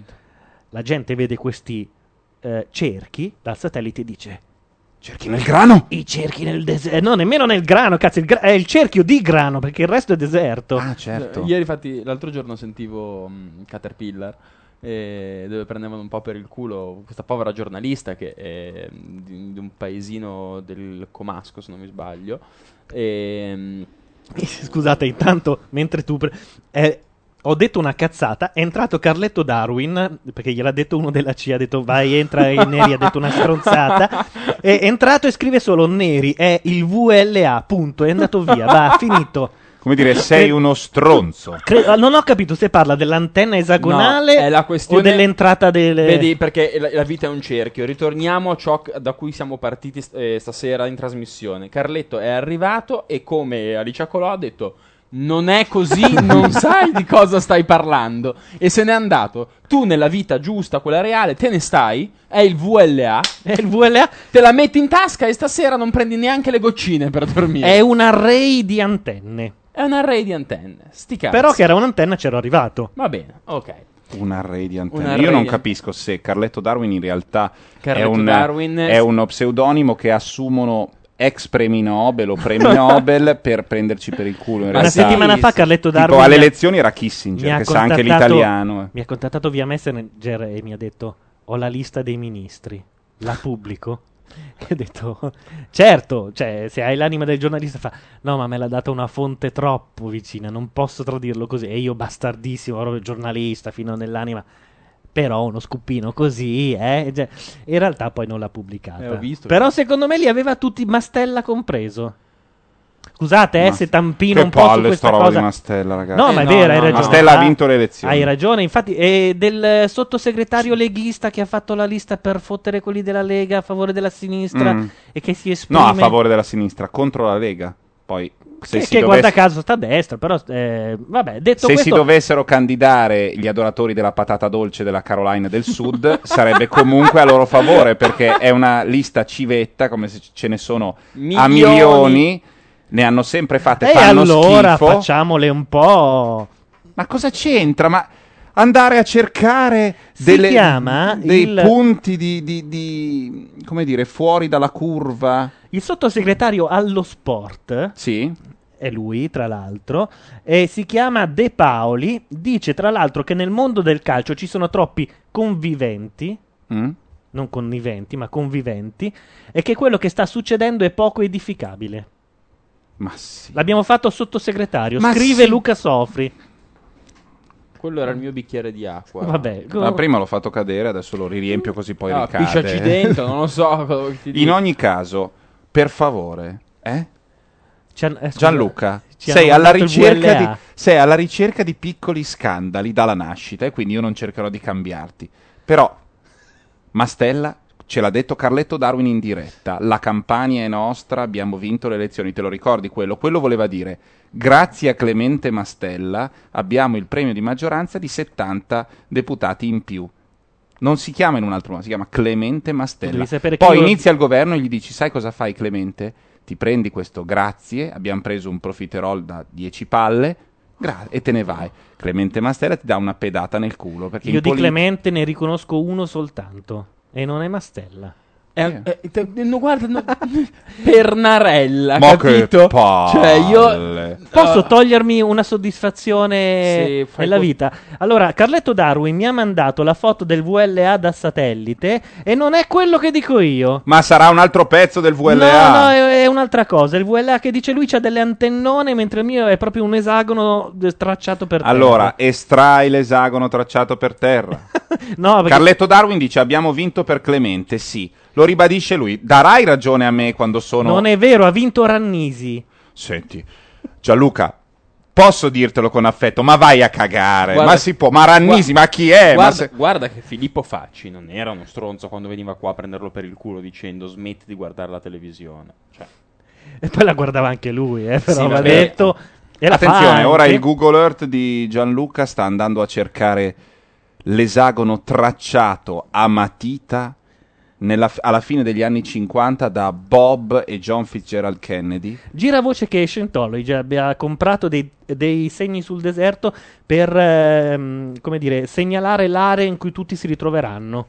Sì, no, questo è un compasso strano che, scusate, non è molto radiofonico, però eh, se lo vedete è un compasso vicino a dove parte lo shuttle, ci sono proprio i gradi. Una roba gigantesca con i gradi che dice quali sono i gradi per, per No, in realtà quella che dico io si, si chiama un'antenna Octoloop. Carletto, Adesso Carletto forza. ce la tira fuori. eh, ed è semplicemente un esagono che ha delle torri eh, di trasmissione alle estremità e un punto centrale. E eh, tra l'altro ha una frequenza particolare di trasmissione. eh, Sono cose strane del mondo della radio, però del resto Ti se- faccio notare che essendo una octoloop è un ottagono. È un ottagono, hai ragione, mi ricordavo un esagono. E, ehm, sembra strano no, che uno per trasmettere debba usare delle forme geometriche, però se andate a vedere il- l'impianto di trasmissione di Radio Vaticana, ci sono delle antenne stranissime orientate per far arrivare il segnale in Sud America, dall'altra parte del mondo. Non so Ragazzi, se li hanno ma- ancora spenti, perché sarebbe ora, visto Sì. che trasmettono dei tumori così come se niente Esatto. fosse. Cioè, un po' quando c'è un se- padre quando ti si nostro... rompe la macchina in fondo alla scarpata, ti sei salvato per un pelo, eh? Accendi la radio per vedere se il mondo è finito e senti Santa Maria, madre di c'è il rosario. Il rosario di Radio Maria, che io sono d'accordo con tutti i culti, fate quello che volete. Ma perché si deve sentire più forte di tutte le altre radio quando non ci sono Solo, radio? si è comprata le frequenze all'inizio e alla fine. Se fate caso, Radio Maria Sì, eh. ha tutte quelle all'ott- eh, vicine all'87 e tutte quelle dopo Allora, il 107, sì. in modo che gli anziani possano andare di manopola a destra o a sinistra. A brutto cane. A brutto Eh, cane. C'è, Trois. Io comunque apprezzo molto Radio Vaticana, quella trasmissione che fanno tra il rosario e la lu- leucemia. Cos'è tra il rosario? Ah, ok. È, è molto carina. Vabbè. Allora, eh, non- L'Octoloop. eh, L'Octoloop è niente, non evidente. ma oh, comunque so una- no, ma no, ma è non- un'antenna, è un'antenna normale, solo che questa qui è un po' fatta all'americana, Eh. servirà per parlare con Saturno, però è un'antenna. Adesso non possiamo stare su una roba che Sì, è vabbè, un'immagine, ma l'ha de- è un'antenna L'ha deciso radio. Euclide anni fa che queste cose qua si fanno così e basta. E si va avanti in questa maniera. Tutti gli altri ci marciano sopra. Allora, capito? sentiamo una canzone E poi- no- e poi e poi salutiamo chiudiamo, alle sì. tre di notte. Melimbellino, come dicono a Genova. Eh. L'hai già messa? No, La perché stai no? mettendo? No, perché tu passi tipo. Ecco, vabbè. Uh, cosa No, c'è? No, no, niente. c'è Non Son- ti piace il fade in? Ma C'è Sondri Lurk, lasciamo andare su, dai, via tutti. Forza. Dal secondo disco. I would cry like I never do in order to stay true. But everybody has their own opinion on such. They're all much alike, alike, alike. One hundred of a million is worth penning dead down. So why am I riding to the moon? Down came the sky to whack us to a attack. While we cried between our cheeks, I was red and bleak. We often joke it's over, but it's never enough. I take it you are afraid, afraid of everything I am and of some things I am not. The fear I share before I go to bed. When tears are pretzels pouring down, each time the sweetness is returning. The times when you appreciate that you survive. Tricks tend to track you down, even when you're high. It's the reason that made it all easier. You'll never know the hit. Tricks they track you down, tricks they track you down. Came the sky, and everything went black. I saw you, you saw me, and you were naked, which was weird. In that space and time, we played the strangers again. In oceans of oh, I see, I see. When my words lost the meaning on their way to your door, yours lost their way out of your. I don't want to want you to go. I think you've left me without option. Oh, things that you should know by now that I never told.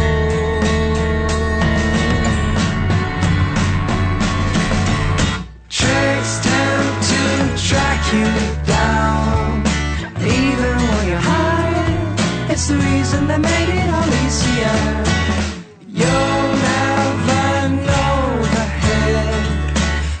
They track you down. Tricks they track you down. Tricks down to track you down. Tricks, they track you down. It's the reason they made it all easier. You'll never know the hit. Tricks, they track you down. Tricks, they track you down.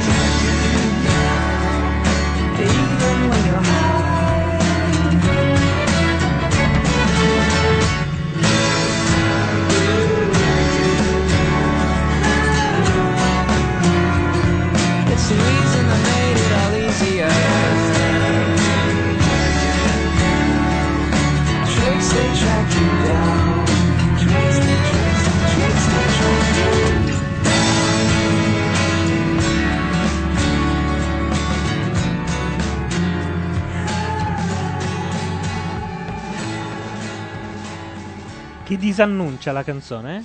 Allora, questo era Sondry Lurch. Ma stiamo ancora controllando come si pronuncia, ma io. No, no, ma io mi fido. Mi hanno detto che si pronuncia Sondry Lurch. E il disannuncio, questa parola odiata sia da te che, da, Beh. che dalla Soncini. Da anche. chiunque, credo, nel mondo della radio Era, era tratta dal, secondo album di Sondry Lurch che si intitolava Two Way Monologues, da cui anche il singolo meraviglioso omonimo Two Way Monologues. Sì, è uno il ragazzo che è capace. Il ragazzo è molto capace, è molto bravo. Nel suo sito personale eh, c'è la biografia dove il suo manager e anche, ehm, eh, se non mi sbaglio, coautore, arrangiatore, eccetera, fa un profilo dell'artista piuttosto carino e conclude con una frase ripresa un po' da Mike Oldfield, prendendolo per il culo, diceva si dice che nel mondo musicale giovanile ci sia un po' di crisi. Crisis? What crisis? Ascoltando Sondre Lurk. Ma sì, lui è, è Si è sposato, bravo. si è sposato di recente a New York e penso che abiti a New York. Ha e- fatto un disco un po' gezzato che però è un esperimento, adesso dovrebbe uscire il terzo disco pop, diciamo.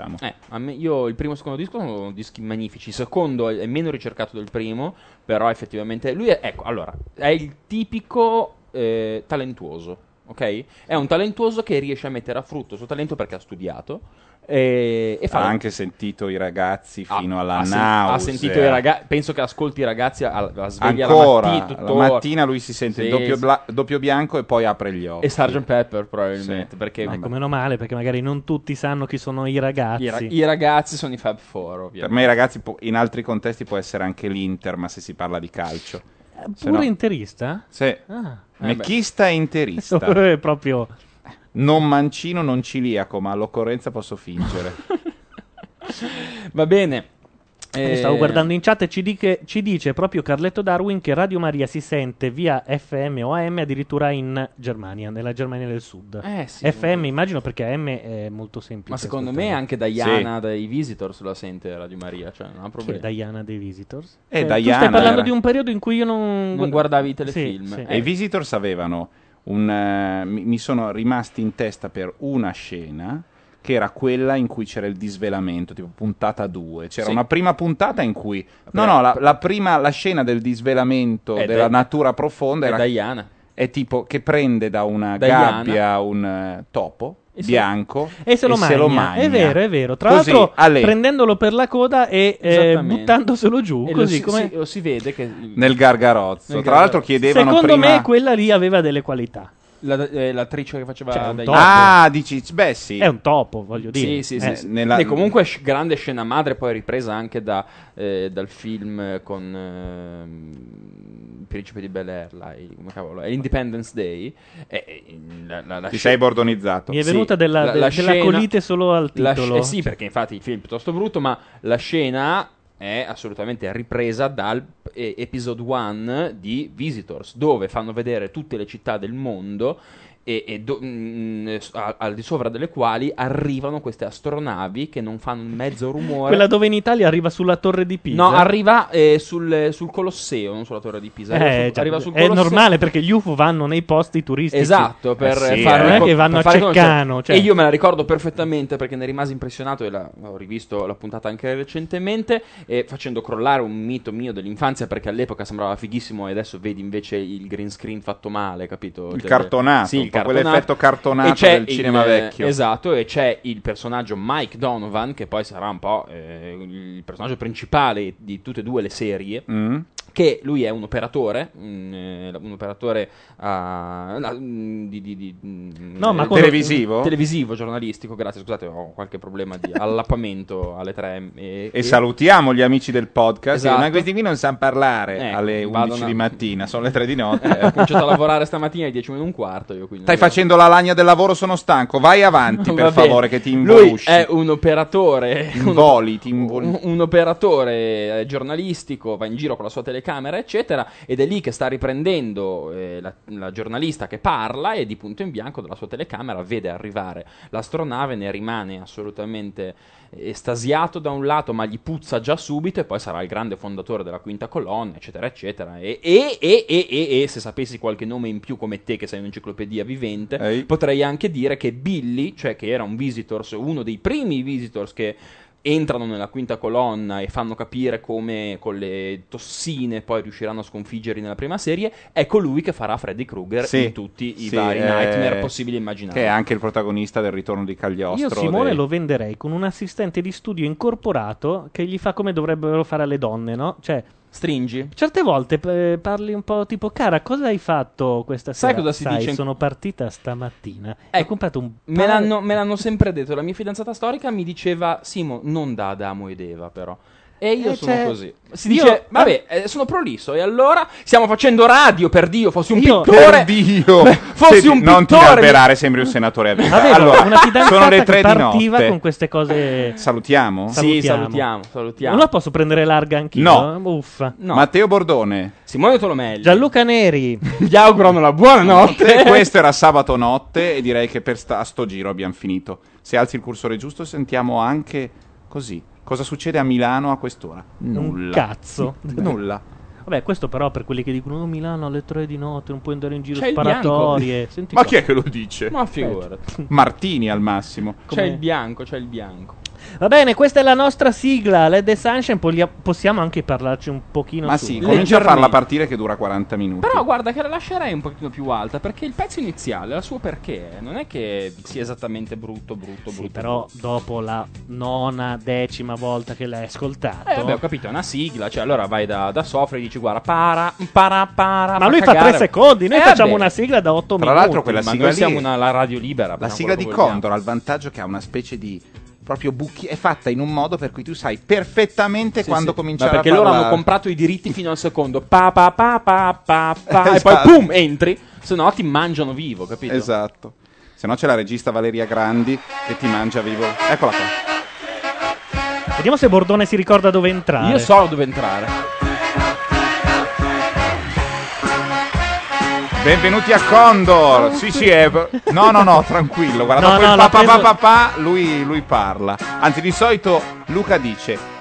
Leggevo ieri sul Guardian. Questo è l'attacco. Sì, cioè, l'attacco. C'è un articolo di... È un modo di fare di molti comunque, anche mio nonno era così. eh. Mio da- nonno era così, ti telefonava e ti diceva no perché non è possibile, nonno ciao come stai? Bene, ti parlava di roba di settembre precedente e magari era agosto, capito? Chi è questo rincoglionito? Esordì mio nonno durante un festival di Sanremo. e noi tutti.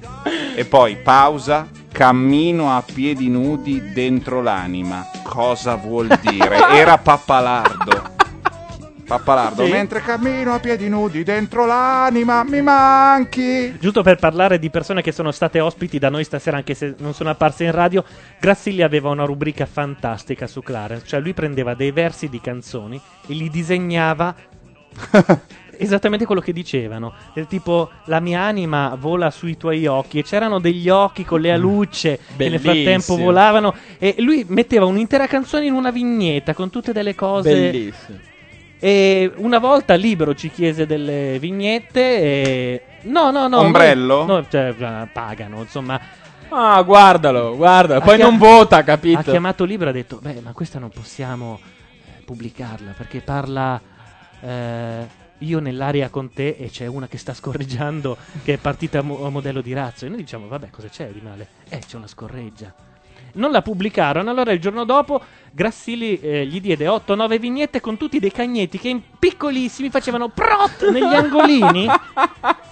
Una Beh, vendetta. ora titolano da giorni con riferimenti ai pannoloni, per cui Sì, diciamo infatti. che hanno poi assunto Bello, uno eh, stile- mi è piaciuta questa linea. La linea pannolone, raffinatissima. No, no, la eh. linea raffinata che sta tenendo libero in questi giorni. L'hanno presa bene, si vede proprio. Sono tranquilli. Sì, sì, sì. sì. Io comunque finché non pubblicano una bestemmia a titolo col catenaccio bello lungo di, di porconi non sarò felice.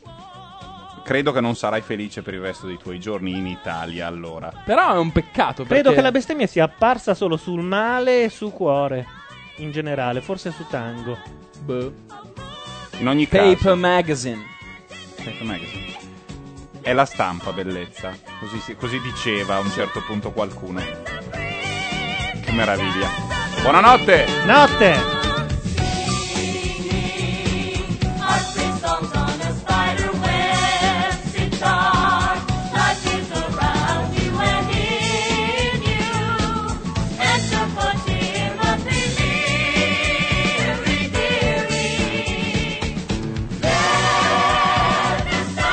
Era Fausto Leali, nonno Antonio, ti chiedo scusa, Errata dovunque tu corrige. sia.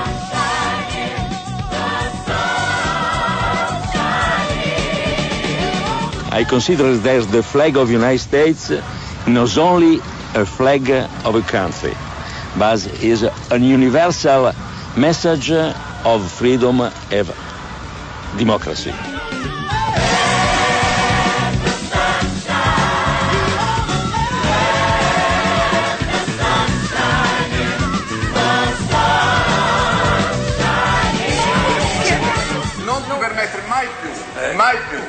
Ok? mai più! Va bene! Mai più! Antonio, va bene! Guardami la mia madre! Va bene, Antonio! Oh, voi maschi che non capite nulla di quanto una cosa sia fondamentale vi colga impreparati. Rossetto lo chiamereste, semplicemente, banalmente Rossetto, ma non lo è.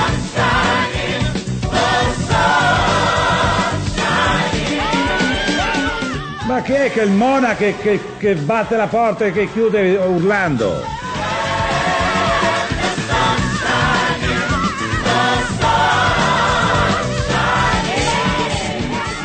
Anche morale, si chiama Chillit Bang.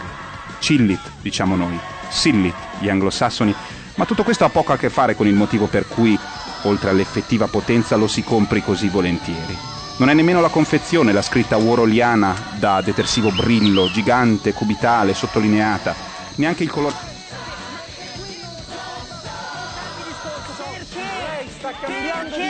discorso e No, mi deve dire perché no, l'Europa sta per- facendo una cosa diversa da perché noi. tutta l'Europa non perché noi commercializza gli siamo talebani e loro no. Perché non commercializzano gli embrioni? uno- Perché nessuno Soci. commercializza gli embrioni? Soci, Perché? soci. Perché? Perché l'Europa John, just seconds ago there was a huge explosion, and it appears right now the second World Trade Tower has just collapsed. Repeating, former Beatle John Lennon is dead. He was shot and killed Monday night in front of his apartment building in Manhattan. Police have a suspect in custody. He has not been identified.